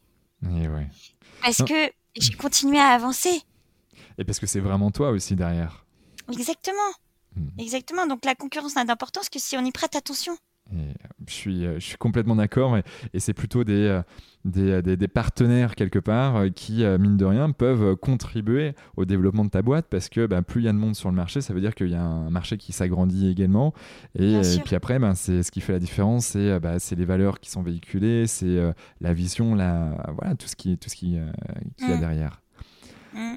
La place de la créativité pour toi, euh, c'est quoi? Euh, C'est essentiel Parce que là, tu, ah le mot créa, créativité, euh, créatif, créer, ça, ce sont des mots que tu as pas mal employés là depuis une petite heure. Et, c'est génial. Ah bah oui, je suis profondément créative parce que, parce que toute idée est exploitable. En fait, peut-être qu'elle n'est pas bonne ou peut-être qu'elle mènera nulle part. Hmm. Mais tant qu'on n'essaye pas, on ne le saura pas. Et il vaut mieux. Euh, et moi, je préfère avoir essayé que de me dire que j'ai pas tenté. Surtout si j'ai, si une certaine conviction. Et après, il faut quand même, faut quand même apprendre de ses erreurs au bout d'un moment, parce que hmm. sinon, bah, si tu refais tout le temps la même erreur, à un moment donné. Ah, après, il faut apprendre de ses erreurs et puis, euh, et puis euh, savoir respecter les chiffres. Les chiffres en général, euh, voilà, quand on respecte ses prévisionnels, euh, qu'on est un gestionnaire sérieux, qu'on on remplit bien son administratif et que euh, le banquier il voit que vous maîtrisez très bien votre votre business plan, vous le rassurez parce qu'au bout d'un moment, oui, les chiffres, on vit quand même dans un monde où c'est les chiffres qui dirigent et qui règnent. Donc, mmh. donc mais mais mais ça peut pas être que ça non plus. Hmm. Et, exactement. Et, euh, je reviens sur Steve Jobs, mais euh, Steve Jobs euh, terminait souvent ses présentations par par un, point ou une photo où il expliquait que la créativité était essentielle dans tout business. alors quand je dis business, c'est pas négatif. Certains peuvent dire ah business égale quelque chose de négatif. Non, en toute entreprise, en tout cas tout ce qu'on entreprend, s'il y a de la créativité derrière, ben, en fait ça va automatiquement générer plus plus de tout. J'ai pas envie de dire plus de revenus. Oui, potentiellement, mais c'est pas forcément que ça, c'est plus d'énergie, plus euh, d'envie, plus de, plus de choses qui vont, qui vont arriver derrière, et d'innovation notamment. L'innovation, c'était pas créatif. Euh, mais d'ailleurs, il y a plein de choses qui ont été créées comme ça euh, sur la bêtise de Cambrai, ça a vraiment été une bêtise. Le carambar, c'est parce que la machine avait été mal calibrée, ça a sorti le caramel en long et ils ont dit bon bah carambar. bah voilà. bah voilà. et, oui. Je, la connaissais pas cette histoire, mais, euh, mais tu vois, ça m'étonne pas du tout. Et puis après, ils ont ajouté quelques blagues et, ça y est, ça fait fureur. Non mais, non mais euh, voilà, et c'est ça. Et, et moi, reproduire un modèle existant, ou surtout devoir, à chaque fois, on me dit, tu as fait une étude de marché. Oh, Moi, ça c'est. Oh non, pourquoi Non, il faut, il faut vivre le truc, il faut sentir et euh, il faut être appelé par quelque chose. L'étude de marché, ça vous plombe avant même oh, d'avoir commencé. Alors, bien sûr, il faut être réaliste. Est-ce que mon marché existe? Hmm. Est-ce qu'il y a un manque?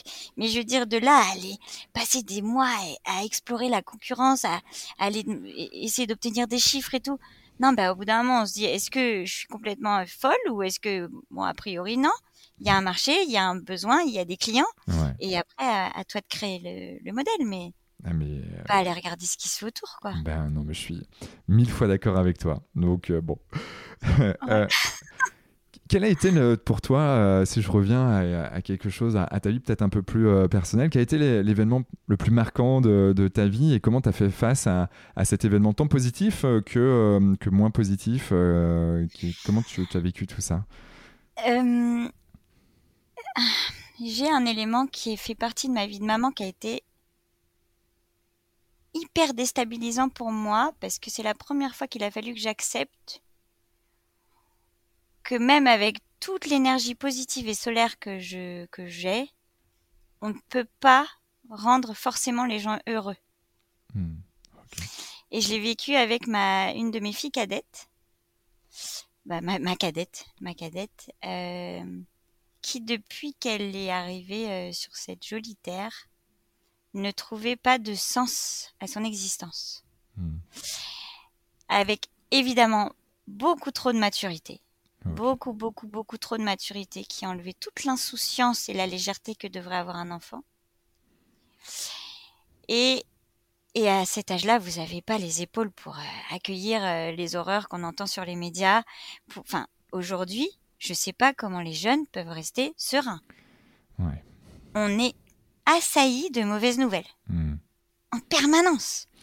C'est pour ça, euh, couper la télé ou, certaines radios, c'est mais c'est fou. Il y a même des réseaux sur lesquels je ne vais plus. Hmm. Mais, euh, mais même aujourd'hui, mon fil LinkedIn, qui euh, se veut euh, très ouvert vers l'écologie, en fait, il est devenu presque des, accusations de c'est de la faute du bidule, c'est de la faute de machin, alors que à la base on est tous là pour trouver des solutions. Mmh. Et même mon fil, il est devenu euh, euh, angoissant en fait. Mmh, Et je me dis mais non, c'est pas parce que j'ai suivi cette personne qui a créé un site sur l'écologie que pour autant. Mais mais mais si, tout le temps, euh, on, revient à du à des à des à, du noir, à des à des angoisses, à des inquiétudes. Pourquoi? Parce que le média n'existe que parce qu'il capte l'attention de l'humain. Mmh. Et l'humain va forcément capter ce qu'on appelle euh, bah, ce côté voyeurisme de la mauvaise nouvelle, quoi. euh, la grand-mère qui s'est fait renverser par quelqu'un. Et mmh. je sais pas pourquoi euh, cet engrenage, en fait, cet engrenage a fait que bah, il faut augmenter l'audimat. Donc pour augmenter l'audimat, il faut dire des choses de plus en plus incroyables, mais mmh. pas dans le bon sens. Et on va, on va, on va loin.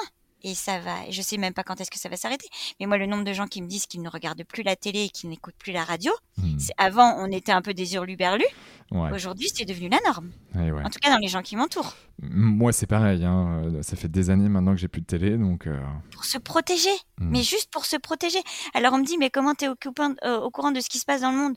Ah, mais t'inquiète, j'ai d'autres moyens de m'informer, de, de, de, mais je veux aller chercher mon information. Je veux pas, je veux pas que dès le matin on me dise, bah, c'est bon, euh, c'est bon, tu peux déprimer, on va tous mourir. Hmm. Et, euh, et voilà, et c'est pour ça que je parlais de programmation parce que ma cadette n'était pas programmée comme moi et elle me disait toujours, maman, comment tu fais pour toujours voir le positif? Hmm. et euh, garder l'énergie et garder. et elle, en fait, elle prenait tout ça sur ses épaules comme si on lui, on lui mettait et qu'il fallait qu'elle s'en occupe. Et je disais non, mais chérie, c'est, il faut que tu t'en libères, il faut que tu te soulages, il faut, il faut que tu sois légère.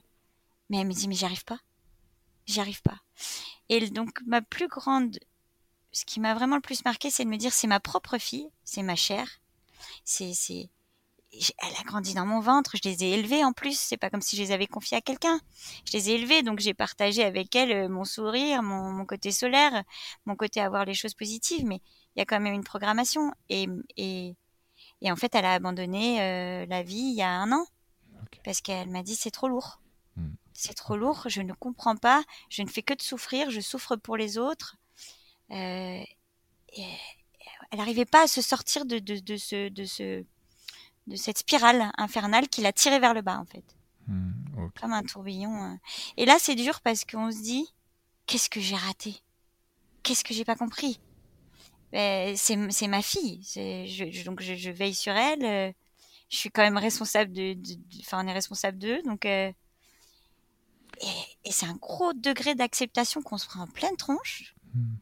avec lequel il faut vivre parce qu'il n'y a pas le choix. Je dois continuer à vivre pour elle aussi parce qu'elle me disait maman, euh, maman si, si je continue à à, à résister, c'est je le fais pour toi parce que je veux pas que tu sois triste mais c'est c'est pas une raison d'être, c'est pas une raison de vivre. On, on, vit pas pour sa maman, on vit pour être un, un humain épanoui, heureux. C'est nous, on est là pour les accompagner. On, Ils sont pas là pour nous rendre heureux. Enfin, ça n'a pas de sens. Mm. Et ouais, et là se dire bon bah et, plutôt prendre les choses à l'envers, se dire bon c'est pas qu'est-ce que t'as mal fait, c'est pourquoi le ciel t'a confié cet enfant à toi? Parce que se refaire euh, le passé, ça sert à rien. Euh, voilà. Et vivre avec la culpabilité et de se dire euh, j'ai raté quelque chose. Mais c'est, mais j'aime plutôt moi le, j'aime euh, toute la culture africaine et leur rapport à la mort et au vivant qui est, quand même extrêmement plus sain à vivre et à mmh. traverser pour vous libérer de l'idée que bah, est-ce que est-ce qu'on nous confie une âme et est-ce mmh. qu'il y a quelqu'un qui décide quelle âme on confie à qui Parce que pour moi, le corps est quand même uniquement de la chair. Et après, on y croit ou on n'y croit pas. Mais et, et après, j'ai plein de gens qui m'ont aidé sur des poèmes très philosophiques sur euh, qui a dit qu'on devait passer 80 ans sur Terre Personne. Euh, il y a des gens qui sont là pour venir délivrer un message et ça se passe bah, des bébés qui restent vivants qu'une semaine. Enfin, en fait, voilà. Donc c'est euh, se dire bon bah il y a autre chose. Je sais que ma fille a marqué énormément de gens. Tous les gens qui l'ont rencontrée une fois s'en souviennent. Mmh, au, coworking ici, elle était très présente. Euh, tout le monde a, a, été, a été scotché par sa disparition, mais en même temps, on m'a dit ta fille nous a tous donné une leçon. Mmh. ils l'ont connue, elle avait entre 8 et 10 ans. Mais elle leur donnait déjà des leçons. Donc, ouais, ça c'est ça c'est vraiment, enfin, je dirais que pour une maman, il y a, bah, y a rien de pire, quoi. Parce que parce que hum, qu'un enfant, mais bon, après c'est pareil, un, enfant qui, qui, est, qui est pris par un chauffard, vous, vous en voudrez au monde entier. Hmm. comment toi, tu as, rebondi? Il y avait les poèmes, euh, il y a, comment tu t'es peut-être reconstruite? Je sais pas Alors, je m'y étais préparée. Ah. Déjà, je n'avais, j'ai refusé de faire. Euh, il fallait que je m'y prépare parce qu'elle m'en parlait. Donc ça, c'était une manière pour moi de commencer le chemin de l'acceptation de, de l'éventuel moment qui va arriver. C'était épée de Damoclès hein, mhm. qu'on a. Donc je pense qu'instinctivement mon cerveau s'était préparé à cette idée. Donc je n'ai pas eu la phase du déni où euh, on se dit non c'est pas possible. C'est non c'est pas. Et, et, en fait quand elle est partie, alors je, je me souviens plus de la, de la, croissance de cette phase qu'on doit passer entre la colère, le déni. Euh, c'est la phase de pour tout événement dans la vie, on a ce. il y a, le ben modèle de Hudson. Euh, après, euh, je ne sais pas si c'est par rapport à ça, où tu as, quatre grandes étapes. Euh, donc, tu as la phase de lancement, donc tu es en pleine énergie, c'est tout beau, tout, c'est génial. Après, mm. tu as la phase de déclin. Et mm. donc là, tu commences à voir les choses un peu négatives, tu sens des choses qui sont pas super cool. Après, tu as la phase de marasme, où là, tu as l'impression d'avoir la terre sur, sur tes épaules, la terre contre toi. Et tu as la phase de renouveau, ensuite, où tu commences à, à aller un peu mieux et jusqu'à repartir en phase de lancement. Et je pense que j'avais déjà passé la phase euh, du déni et de la colère. Hmm, et que je m'étais déjà préparée à l'éventualité et de me dire qu'est-ce qui va se passer après? Comment tu vas te reconstruire? Tu as encore une fille, tu tu peux pas t'écrouler non plus. Euh, t'as bon, un homme qui t'aime plus que tout et qui t'a accompagné dans toutes ces années qui ont été très difficiles et qui est resté présent alors que c'était pas ses enfants. Hmm. Donc il a quand même été très présent.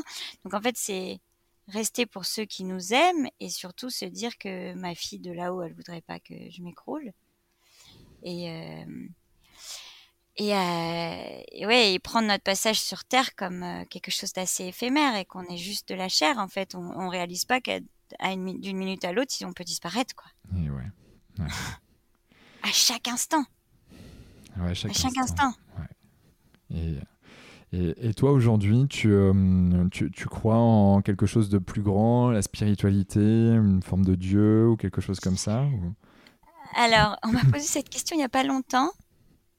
Euh, moi, je crois qu'il y a des gens de là-haut qui nous guident vers notre chemin et qu'il faut savoir l'écouter. Et parfois, vous avez des personnes qui se prennent des murs toute leur vie. Hmm. Mais parce que je pense qu'ils ont oublié d'écouter les signes. Alors, euh, les signes, ils peuvent être euh, là, autour de nous. Euh, parfois, vous rencontrez une personne que vous avez jamais vue, qui va vous passer un message, vous la reverrez jamais. Donc, je crois plus à des messagers. Et, et après, ce qui est de la réincarnation, le mort, le vivant, j'en sais rien je, je sais pas et c'est un peu puis on n'a pas très envie d'y penser en fait je crois parce que ça, ça fait ça fait peur mais on nous envoie des je suis persuadée que il faut savoir euh, écouter son instinct et écouter les signes. Et et aussi et aussi beaucoup d'acceptation sur les choses. Mmh. et que j'aime bien le euh, là aujourd'hui tu prends ça pour une mauvaise nouvelle mais en fait ça sera sera une bonne nouvelle mais tu sais pas quand. Exactement. C'est un mal pour un bien, oui. Un mal pour un bien, mais il n'y a pas de délai en fait. C'est ça le problème. il y a un mal pour un bien. C'est que le délai, il peut être d'une semaine comme il peut être de cinq ans. Hmm. Mais, et se tenir, se dire que bon, bah, j'ai pas encore compris le message, mais il y a peut-être un message plus positif derrière. J'ai une croyance, moi, qui est depuis plusieurs années maintenant, c'est que la vie est toujours bien faite. Et, moi, ça, dans l'adversité, euh, ben, c'est comme s'il y avait cette musique euh, qui, qui, revenait en permanence et qui, euh, qui n'arrêtait pas pour passer cette étape et de me dire, OK, donc faut que si ça, ça doit m'arriver maintenant, c'est que ben, en fait, ça va me permettre d'aller ou de, de, faire face à différentes autres problématiques plus tard qui seront, mm. qui seront, qui seront un apprentissage. Hein Exactement, l'apprentissage de la vie. Hein. Ouais. Et euh, ok, toi aujourd'hui, tu, euh, au quotidien, il y a, y, a, y a, des pensées, j'imagine, là-dessus. Comment tu, comment tu fais? Est-ce que le kitesurf, justement, t'aide euh, là-dessus? Alors, je m'autorise à pleurer tous les jours. Ouais, génial. tous les jours. Ouais. C'est hyper important. Il faut, il faut absolument vider ses émotions parce que hmm. sinon, je vais me détruire de l'intérieur. Ouais. Donc euh, il faut il faut euh, il faut se laisser pleurer et puis quand je quand à l'époque j'aurais honte de pleurer au restaurant ou de pleurer bah c'est fini j'ai plus honte en fait euh, pourquoi pourquoi pleurer est un signe de faiblesse c'est juste l'expression d'une émotion et je pense que comme je pense que les maladies auto-immunes qui se développent sont des sont des émotions qu'on n'a pas exprimées et comme on les a pas sortis, bah en fait le corps il va les mettre autre part. Donc on développe un cancer, donc on, on développe des inflammations de l'articulation. Mais c'est évident que pour moi on a un espèce de handicap social à exprimer nos émotions. Comme euh, il m'est arrivé d'avoir des envies de hurler, mais en fait je me disais mais je vais faire ça où? Ah mais c'est con. Mais si je hurle dans la rue, on va me prendre pour une cinglée. Euh, si je hurle dans mon oreiller, je vais pas avoir la sensation d'avoir exprimé toute, toute cette toute cette chose que j'ai besoin de sortir. Et je m'imaginais au bord de la mer justement, hmm. à crier euh, devant l'océan parce que personne n'allait m'entendre. Mais je me dis c'est incroyable qu'on doit avoir honte de ses émotions presque. La seule émotion qu'on a le droit de partager, c'est d'être heureux et de positif. Mais c'est fake. Hmm. C'est ça, c'est les, réseaux. Oui, exactement. Mais bien sûr, c'est les réseaux, mais c'est complètement fake. C'est pas ça qui fait de nous, d'ailleurs, des personnes attachantes. Ouais. C'est nos faiblesses qui font de nous des personnes attachantes. Hmm. C'est pas parce qu'on est un warrior. Ouais. Non, mais je suis, euh, je suis entièrement d'accord avec toi. Il y, a, il y, a, un message qui se dit en psychologie, c'est tout ce qui ne s'exprime pas s'imprime euh, jusqu'à transformer qui tu es.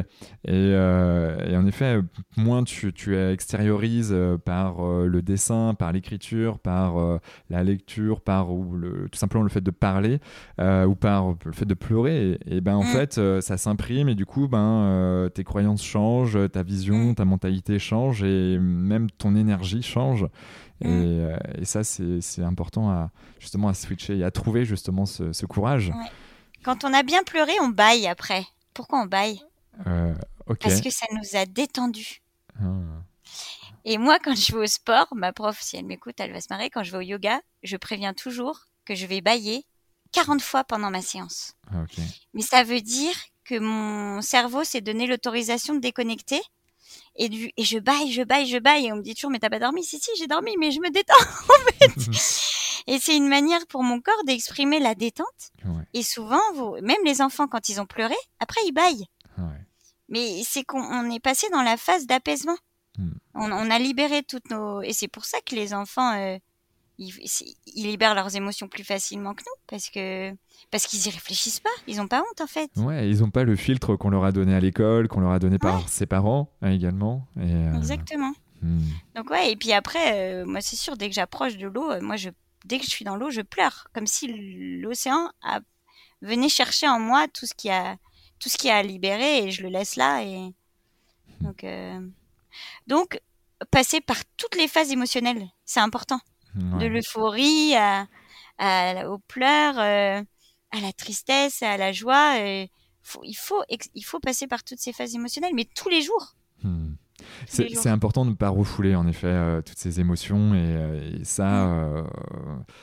C'est pas évident, mais, euh, mais il faut, il faut qu'on contribue à tout ça avec tous les codes qu'on a. Pour vous, les hommes, c'est encore plus compliqué. Ouais, alors euh, plus on avance dans, dans, dans le temps, euh, bah, plus on a confiance en nous, les hommes en tout cas, et, donc plus on peut facilement se lâcher là-dessus. c'est vrai que pendant très très longtemps, je suis quelqu'un de très émotif également, et, et, quand je voyais ma maman pleurer pour pas grand-chose, elle, est hyper sensible, et donc du coup, en fait moi aussi je le suis, mais je voulais surtout pas l'être. Et, euh, et, donc, du coup, euh, tu te caches, tu serres des dents, etc. Mais en fait, euh, à un moment donné où tu peux tout lâcher et que tu dis. Mais, ça, a été un apprentissage aussi, pour... alors que c'est quelque chose de naturel, tu vois. Bien sûr. mais oui, en fait, c'est terrible parce qu'on sait que ça va nous faire du bien, mais on le retient. ouais. Alors qu'au fond, si le corps l'exprime, c'est pour nous libérer. Hmm. Il y a la peur du jugement, en fait, qui est arrivée euh, par la prise de conscience euh, des uns et des autres et de la société qui nous a formatés comme ça. Et, euh, et hmm. puis, ben, en fait, quand tu déconstruis un peu tout ça, ben ouais, la vie est plus simple, quelque part. Hmm. Exactement. Comment tu fais, toi, pour, pour devenir une meilleure version de toi-même Est-ce que as, tu, tu, lis, tu, tu te formes, tu, tu rencontres des nouvelles personnes tout le temps? C'est quoi ton truc, toi? Alors, c'est rigolo parce que euh, j'avais j'ai souvent cette conversation dans l'univers du kite où on me dit euh, t'as testé le foil t'as as testé la wing et je fais ah non vous savez quoi? Moi moi ma zone de confort c'est la maîtrise que j'ai du kite qui aujourd'hui me donne la sensation de ne plus me jeter dans le vide. Hmm. Et pour et j'ai compris en fait, et je me dis mais pourquoi j'ai pas envie de, de, de, de, de tester le wing, de tester le foil et tout? Pourquoi j'ai besoin de rester dans cette zone de confort? C'est parce qu'en fait professionnellement, tous les jours, je me mets en danger. Hmm. Et qu'au bout d'un moment, euh, on a quand même besoin d'avoir ce, truc qu'on sait faire là, qui nous rassure, qu'on on a l'impression de maîtriser, qui donne juste confiance en nous et qui nous fait du bien. Ouais. Et, donc j'ai compris que contrairement à d'autres, quand ils vont faire du sport pour sortir de leur zone de confort, moi j'y vais pour y rester, en fait, pour me rassurer, parce que parce que je me fixe. Et c'est pour ça que je suis pas du tout compète. Moi, quand, quand je joue à des jeux d'équipe, les gens ils me veulent pas dans leur équipe, j'en ai rien à faire de perdre. T'as envie de jouer, quoi, hein, participer, et passer du bon temps. Exactement. Donc du coup, je suis pas compète, donc euh, je vais même, euh, je triche pas, je vais même aider les autres à gagner. Enfin, je suis pas du tout. Et, et, et, j'ai compris ça cette année, à 38 ans. Et, les gens me trouvaient bizarre de bah, de pas chercher la compétition plus que ça. C'est parce que je me compétitionne moi toute seule tous les jours avec moi-même. Et en fait, ça me fatigue au bout d'un moment. Bien sûr. Euh, je m'épuise parce que là, je disais, euh, j'ai quand même une réussite euh, professionnelle aujourd'hui qui, qui, a priori, euh, est à peu près euh, pas trop risquée. Mmh. j'ai commencé ma carrière professionnelle qu'à 30 ans. J'ai réalisé que j'aurais jamais de retraite, donc il fallait que je fasse vite et fort. Bien sûr. ne serait-ce que pour me dire bah, qu'un jour j'allais avoir une vie à peu près. Elle est déjà très cool, hein, ma vie. mais sans l'inquiétude de, de, pouvoir me nourrir. Voilà, juste mmh. me dire comment tu vas te nourrir ou comment tu vas te loger. Ouais. juste cette inquiétude-là. Et, hum, et là, avec Dark Slide, je, je, je, je, je, prends des risques de ouf. Et je me suis dit, mais pourquoi tu fais ça? T'es vraiment cinglé. non mais vraiment. Alors que ça y est, je dormais à nouveau. J'avais plus peur de la rembourse, du remboursement de l'emprunt de du cowork, qui était quand même très lourd, où tout le monde me challengeait à l'époque en me disant que j'arriverais pas. Donc je me sentais, en fait, je crois que je me sentais dans une zone de confort que je que je n'assumais plus. Hmm, Parce que j'entreprends pas pour impressionner, je m'en fous. Hmm. Comme je ne veux pas impressionner parce que le statut d'entrepreneur impressionne et que je n'assume pas cette place socialement, hmm. eh ben j'ai besoin de me remettre en danger pour dire non non attends euh, t'inquiète je vais peut-être me casser la gueule en fait. ok. c'est trop bizarre. Et en fait, c'est parce que j'assume pas l'idée qu'on puisse m'admirer parce que j'ai choisi ce statut qui est dangereux mais, parce qu'il va avec ma personnalité. Je l'ai pas fait pour qu'on pour qu'on m'admire. Je m'en hmm. fiche. Ouais, tu l'as fait parce que c'était toi, tout simplement. Exactement. Hmm. Et quand on me dit mais comment tu fais, comment veux-tu que je l'explique? J'en sais rien. je peux pas t'expliquer comment je fonctionne. Je sais que au service d'une entreprise, je serai vraiment pas un bon élément, mais au service de moi-même, euh, parce que le risque, je l'estime de manière matérielle, et au final, souvent, il n'est que matériel. Et ouais. Et quand on réfléchit que même si au pire on perd tout, on a encore un papa ou une maman qui peut vous héberger et qui peut vous donner à manger ou des amis, mais en fait il peut rien vous arriver. Hmm. C'est clair, hein, c'est en fait je pense que euh, quand on se met en danger et l'entrepreneuriat euh, l'aime, tu vois, j'ai 33 ans, j'ai commencé, euh, j'avais 28 ans il y a 5 ans et, et c'est vrai que tu tu, tu euh, as plein de codes au départ et puis en fait euh, quand tu prends un peu de hauteur et des fois c'est vraiment euh, tu es, dans le rouge et tu dis bon ok. Mais en même temps je suis aligné avec moi-même j'ai une certaine confiance et en effet c'est qu'est-ce qui peut m'arriver de pire? Bon allez ok j'avance et, puis généralement il y a des petites choses là super sympas qui débarquent quelques temps après. Et c'est incroyable. Et c'est souvent les, les lendemains d'un jour le plus noir de notre année que le lendemain il y a quelqu'un qui te dit non regarde abandonne pas. Celle-ci, tu l'attendais pas, et bam, c'est pour aujourd'hui. Tu fais. C'est pour toi. Ok, ok, je m'accroche. ok, j'abandonne pas. Je continue. Mais euh, et ce qui est, et j'en parlais à quelqu'un il y a pas longtemps. Je disais, tu sais, on me, on me complimente, on, me félicite rarement. Hmm. Parce que comme on impressionne par notre statut, les gens pensent qu'on a une confiance en nous surdimensionnée et qu'on sait exactement où on va et ce qu'on fait, alors que c'est absolument pas le cas. Moi, je, je, sais juste que j'ai mis un pied, mais après où je vais, j'en sais rien. Je vais dans l'inconnu la plus totale.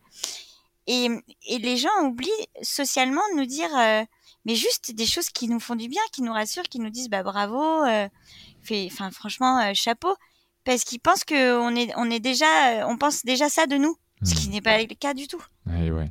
On, a, on a souvent en fait hein, ce, cet effet miroir que qu'on ne pense pas de nous et on a on pense quelque chose de nous à l'intérieur, mais en fait, l'image qu'on renvoie n'est souvent pas souvent la, la, même perception. Et, et c'est bien de pouvoir communiquer et de, de s'en alimenter aussi des fois. Ouais, et de passer le message. Mais ça, ça va être notre culture aussi, parce qu'on a prôné le salariat énormément.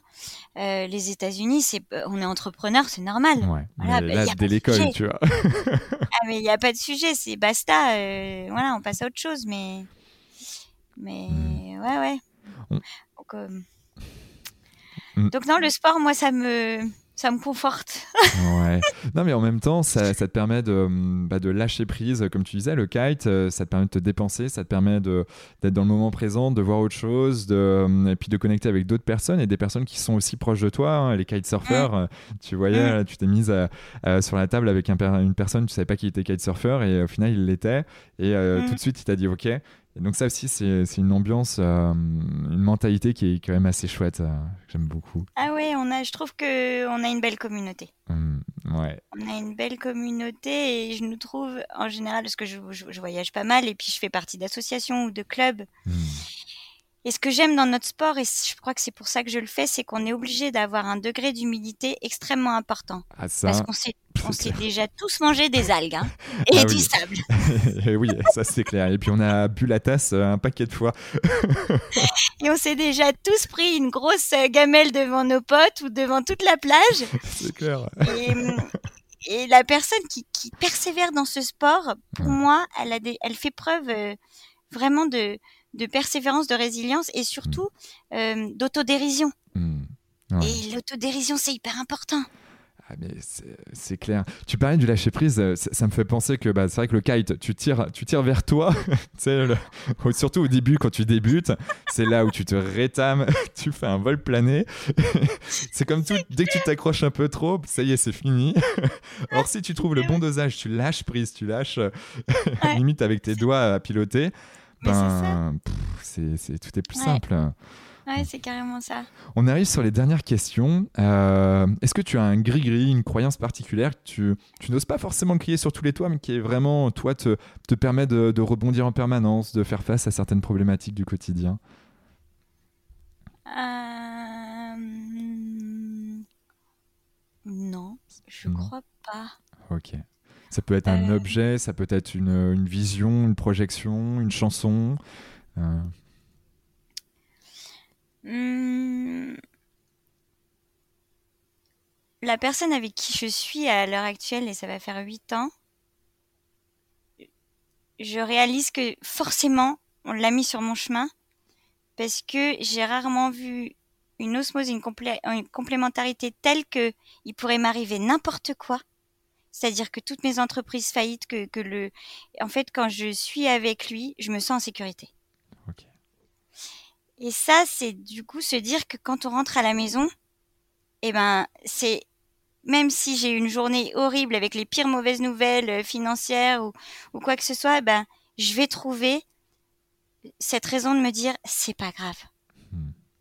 Ça reste que du matériel et l'humain reste au cœur de ton foyer.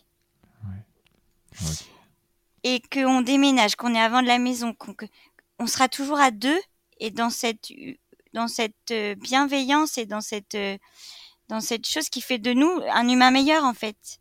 Parce que quand euh, le couple est là pour se faire grandir et n'est pas là pour se faire des reproches, et eh ben l'un et l'autre on se fait grandir. Hmm. Et, et ça, je dois dire que des modèles comme ça, j'en ai pas croisé beaucoup dans ma vie et qu'on a beaucoup de gens dans notre entourage qui nous envient énormément ce, ce, ce, ce cet équilibre. Et en fait, ce qui est drôle, c'est qu'on est tous les deux, on attire énormément de gens parce que euh, d'abord, ils croient que ça fait trois semaines qu'on est ensemble. Alors quand on dit que ça fait huit ans, ils sont là. Ah ouais, ah, vache. Comment ils, ils, se disent c'est pas possible. Ils ont l'air tellement amoureux que ça fait que trois semaines qu'ils sont ensemble, c'est impossible. Et forcément, bah, cet amour attire l'amour. Et, euh, et on fédère souvent des groupes. Et quand on voyage euh, les gens nous donnent un surnom, mais je pense que ça, ça les fait ça leur fait du bien. Notre surnom, c'est Barbie et Ken. tu vois. ok. je pense que c'est une façon pour eux, et j'en ai discuté avec eux, ils me disent, en fait, vous êtes trop beau, alors on a besoin de, bah, de, de voilà, d'être un peu méchant parce que vous vous aimez, vous, trouvez, vous avez trouvé un équilibre avec toutes les difficultés que tu as eu à affronter lors dans ta vie, avec euh, ton mec qui doit te suivre, t'as acheté un local, on déménage, on va l'exploiter. Enfin, il, il, est cool, quoi. Hmm. Et, euh, et du coup, on fédère. Donc au début, les gens vont pas nous aimer, et dès qu'ils vont creuser, ils vont euh, venir apprendre plein de choses sur qu'est-ce qui fait que notre couple est fort qu'il a traversé tout ça, qu'on a l'air toujours serein et apaisé, qu'on on se rend heureux mutuellement, mais du coup, on rend les gens autour de nous heureux. Hmm. Et souvent, on se dit, c'est drôle, regarde, on est à la pharmacie, et, et comme on apporte de la sympathie, on capte les gens, ils veulent discuter avec nous. C'est, mais c'est parce qu'ils sentent qu'ils vont dégager quelque chose. Donc mon gris-gris, c'est mon mec. c'est, pas mal. tu pourrais lui dire ce soir.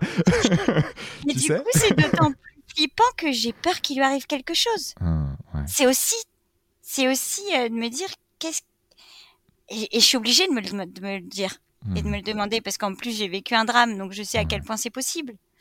Et je suis obligée de me dire putain, qu'est-ce que tu feras si voilà, il arrive quelque chose. Et, alors c'est génial, mais ça fait aussi très peur. Ouais, je, vois. et, du coup, j'ai une question qui, qui m'arrive, euh, c'est euh, euh, toi, tu, comment vous faites en, tout cas pour avoir cet équilibre, pour avoir cette harmonie? S'il y avait quelque chose, une seule chose, tu te dirais, bah tiens, en fait, c'est ça, ça qu'il faut absolument avoir dans son couple pour être bien. Deux choses. Deux choses. Ok. La confiance et la bienveillance. Ok. Confiance en l'autre. Quand les deux sont là. Hmm eh ben, c'est-à-dire que la confiance, alors évidemment, on n'a pas le droit de la briser. Hein. Ben, c'est comme tout, en fait. Une fois qu'elle a été brisée, elle a été brisée. Mais quand la confiance est installée, il n'y a plus jamais de, de dispute sur t'étais avec qui, comment t'as fait quoi, tu m'as menti. Donc en fait, tous ces sujets de conversation qui peuvent durer des années n'existent plus du tout. C'est clair. Et la bienveillance, elle est dans le fait d'accompagner l'autre dans sa faiblesse. Hmm. Et d'accepter sa faiblesse et de ne pas chercher à le changer on l'a aimé comme ça. Et, quand il y a ça, eh ben on a enlevé tous les petits problèmes de, qui, font que les, couples se fritent hmm. bêtement pour du pour pour rien souvent. Ouais, c'est des petits souvent pour rien. Ouais, ouais, ouais. Ok. Donc euh, confiance, hmm. bienveillance, je prends. Hmm. Merci. Euh, s'il y avait une personne que tu aimerais écouter sur ce podcast, euh, ce serait qui? Oh là là. Euh, je m'attendais pas à cette question. Hmm. il va pas accepter. Mon grand frère. Ok, ça marche. Parce que on est, on a, on a un jour d'écart, mais on a trois ans d'écart. On a les mêmes parents. On est entrepreneurs tous les deux. Ok. Euh, tous les deux, on n'a pas repris les, les affaires euh, familiales. On a monté nos propres entreprises. Lui, il a une réussite avec 50 collaborateurs. Ouais. Et parfois, j'aimerais creuser au fond de son cœur pour qu'il pour qu'il pour qu'il exprime tout ce que moi j'ai je viens d'exprimer avec transparence sur qui je suis.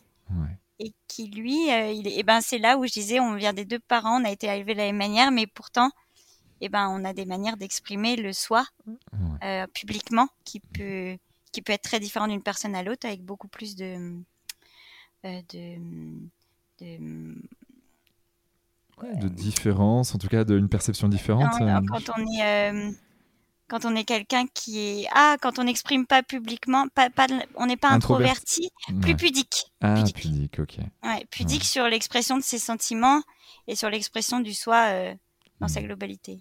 Ok. Et c'est quand même mon frère. Et, donc je ne le connais pas complètement. C'est fou. Hmm. Parce que on a parce que on a, on a, on a, je pense, pas la même programmation sur l'expression des sentiments. Hmm. Ouais, et puis avec nos, nos, codes de garçon aussi, où, euh, où on n'ose pas trop dire à sa petite sœur euh, de, euh, de, comment on est, comment on ressent les choses. c'est un cheminement, et puis, puis il reste du temps. Donc je prends note. mais ça va vite. ça, ça, va, ça va super vite. Et, c'est vrai que quand j'étais gamin et qu'on me disait, tu verras, plus tu vieillis, plus ça va vite. En fait, euh, mais ça va super vite là. c'est terrible. Quand t'es petit, tu dis c'est lent, mais. ouais, c'est vrai. Et euh, ok, bon bah avec plaisir en tout cas, bah tu, euh, tu lui poseras la question et, et s'il accepte, tu, tu, le renvoies vers moi et ce sera avec plaisir de pouvoir échanger avec lui pour qu'il s'ouvre. ouais, j'aurai mes petites questions. je vais, je vais tenter. Déjà, je vais dire de regarder le podcast. Je crois qu'il s'attendra pas à ma réponse de la fin. Oh. Je crois qu'il s'attendra pas à ça. C'est noté. Deux autres questions. Euh, première, comment on peut te joindre si, euh, on, veut te joindre et si tu veux qu'on te joigne? Eh ben. Euh, on peut me contacter par toutes les adresses mail professionnelles en lien avec mes sociétés. Ouais parce que soit mes équipes me les transfèrent. Sinon sur LinkedIn aussi, je suis connectée tous les jours. Sur LinkedIn, euh, on me capte facilement. Ouais, es assez active hein, en effet. Sur ouais, ben, parce que j'ai quand même, comme je disais, j'ai envie de me tenir informée, mais de me protéger en même temps, de choisir de, et puis ben de m'exprimer sur. Euh, ben, je pense que LinkedIn est aujourd'hui encore le seul réseau un peu pro, même si c'est, c'est encore, c'est en train de, c'est en train de briller un petit peu aussi. Tu vois qu'il y en a qui switchent sur les vacances, sur autre chose. c'est ça. Euh, s'il y a une relation pro derrière, why not? Après, bon, c'est. Bah, alors, moi, à ce sujet, j'ai fait un post euh, bah, que je, pense que tu as dû lire quand euh, j'ai perdu ma fille. qui a fait plus d'un million de vues. Waouh. Un million de vues. je je, je suis pas du tout une suractive de LinkedIn. Hmm. Et alors j'ai eu des, des, commentaires affreux, ah affreux. Et en fait, j'exprimais simplement que j'allais revenir dans le monde professionnel après deux mois de, de déconnexion totale. Et j'expliquais aux gens que ce qui m'était arrivé était triste, mais que pour autant, je n'avais pas besoin qu'ils m'apportent de la tristesse. Hmm. Et que si il y avait une annonce de grossesse à me faire ou s'il y avait une annonce de quelque chose de joyeux, eh ben qu'ils me la donnent. Hmm, Parce que euh, c'est double peine. Et, hum, vis-à-vis du deuil, on ne sait pas comment se comporter parce qu'on ne nous l'a pas appris. Hmm. Et on se retrouve sans outils. Et, ce poste, je l'ai fait pour dire, dans mon univers professionnel, voilà, vous savez tout ce qui m'est arrivé, mais me tournez pas le dos si vous me croisez dans la rue, ou ne vous empêchez pas d'être heureux si vous me voyez, hmm. parce que ce qui m'arrive, ça m'arrive, mais ça vous est pas arrivé à vous. Et au contraire, euh, demandez-moi ce que vous attendez de ce que, ce que j'attends de vous, et je pense que pour chaque personne, la réponse la mieux, ou la question la, la, la, mieux à faire, c'est de dire qu'attends-tu de moi vis-à-vis de ton deuil? Hmm. Et finalement, on fera pas de gaffe. Est-ce que tu veux que j'en parle? Est-ce qu'on peut en parler librement, pas librement Et la personne vous répondra avec la plus grande des transparences parce qu'elle vit son deuil euh, personnellement. Hmm, Donc oui, j'ai pris des réactions du, en mode euh, ce poste n'a rien à faire sur LinkedIn. A priori, après un million de vues, je pense que si. Et comme dans le milieu professionnel, le deuil, il faut y faire face aussi. Hmm. Donc comment mes collaborateurs doivent réagir, comment mes clients doivent réagir, hmm. et moi en tant qu'entrepreneuse, mes partenaires, mes partenaires qui me suivent. Euh, euh, non, je, suis complètement en phase et, euh, généralement, étant donné qu'on ne dit pas, on, voilà, on communique pas forcément ses émotions, ses envies, ses, ressentis, et il y a plein de moments en fait, on ne sait pas forcément comment aborder les choses, de crainte de blesser l'autre, et donc du coup, on ne dit rien, on ne dit rien. Tu vois, j'ai interviewé Philippe Croison euh, qui, euh, qui n'y a plus de, plus de bras, plus de jambes, euh, et qui, qui en fait disait que lorsqu'il a été, donc il est, il est, revenu deux fois à la vie, donc un parcours de vie aussi exceptionnel, et qui euh, pendant deux années, en fait, après être sorti du coma, en gros, il était dans un, dans un deuil de, de son corps d'avant. Et, et donc, euh, donc, il expliquait en fait euh, tout, tout ça. Et, en fait, pendant deux ans, tout le monde s'est protégé dans sa famille. Et donc, plus personne n'avait d'émotion. lui, quand il était à l'hôpital, il voyait du monde, mais personne ne pleurait. Il dit, mais personne ne pleure, j'ai plus de bras, plus de jambes, comment ça se ah, fait et, puis à un moment donné, au bout de deux ans, tout le monde est parti en dépression dans sa famille. Et, et, voilà. Mm. Non, mais c'est fou. Donc, une fois de plus, l'expression des émotions. Et, ouais. et, de dire. et, demander à la personne concernée ce qu'elle attend de nous. Mm. Et en fait, c'est hyper simple. Ouais. Mais on nous a juste pas dit. Mais juste, moi, jusqu'à temps que je vive ce, ce moment, j'y avais pas réfléchi non plus. Ouais. Et je me suis dit, qu'est-ce que j'attends des autres qui me demandent, bah, justement, euh, qu'est-ce que j'attends d'eux, c'est tout. Mm. Ok. En tout cas, sur, sur LinkedIn, on pourrait te contacter et puis sur les différents sites internet. Ok. Ouais, carrément. Dernière question, est-ce que tu as un dernier mot à dire à nos auditeurs? Euh, Que j'espère que je les ai. Euh, euh, j'espère avoir apporté de la légèreté dans ce monde qui semble de plus en plus compliqué, hmm. mais parce que on cherche à nous le compliquer mais euh, que j'espère que dans ces, ces moments de, de ce, ils, ils, auront un peu lâché prise sur plein de choses qui peuvent les angoisser au quotidien et en, en, se détachant parfois du fait que ce qui nous angoisse le plus souvent ce n'est que matériel. Ouais. Et, et, et, tous ces moments qu'on a euh, de se dire ah, comment je vais finir mon mois ou, ou euh, mince j'ai eu un problème avec ma voiture. Bon, et eh ben comme je dis, ce qui compte c'est quand même qu'on ait juste à manger et un toit où dormir. Mmh eh ben une voiture au pire elle restera sur le parking, on aura un pote pour nous prêter un vélo. En fait, voilà, c'est se détacher de ce qui n'est pas purement essentiel pour se, se soulager hmm. soi-même. Hein. Ouais. Hmm. Et puis être un peu plus heureux chaque jour. Oui, bah, gagner en légèreté en fait. Ouais. Gagner en légèreté. Hmm. Gagner en légèreté, mais ça me va, ça me va beaucoup avec l'image du kite derrière. Exactement. Super. bah, franchement, merci infiniment pour tout ton partage, Laure. Merci Quentin, c'était cool, j'étais très contente. Et puis à, très vite pour une nouvelle aventure et toutes celles et ceux qui nous écoutent euh, encore. Bah, rendez-vous euh, la semaine prochaine pour un nouvel épisode. Voilà, tout, euh, toujours aussi bienveillant, énergique, avec toujours l'envie de, de contribuer à un monde meilleur. Allez, ciao ciao à tout le monde, salut. Bravo Vous avez écouté cet épisode Génération Canopée jusqu'au bout. Merci de le partager à au moins 3 personnes autour de vous, d'inscrire vos amis au podcast sur leur smartphone et de mettre une note 5 étoiles avec un gentil commentaire, c'est ce qui nous fait ressortir dans les classements. Et c'est hyper important pour nous. Pourquoi? Parce que ça nous permet de toucher un maximum de personnes qui méritent d'être plus heureuses, en meilleure santé et plus performantes si elles le désirent. D'autant plus que plus on a d'abonnés, plus on va pouvoir faire venir des personnalités exceptionnelles avec tout ce qu'elles ont à nous apporter. Aussi, si vous me laissez votre email sur canopégénération.com, un q a n o p e e génération g e n e r a t i o n.com, je vous enverrai l'épisode de la semaine ainsi que 2 trois conseils. Pour finir, si vous souhaitez passer un cap dans votre vie et être plus heureux, améliorer votre niveau de santé et ou devenir plus performant, toute l'équipe de Canopé Human Experience va vous bichonner comme il se doit si vous nous écrivez sur génération@canopé.com. C'était Quentin Aoustin et je vous embrasse. Ciao ciao.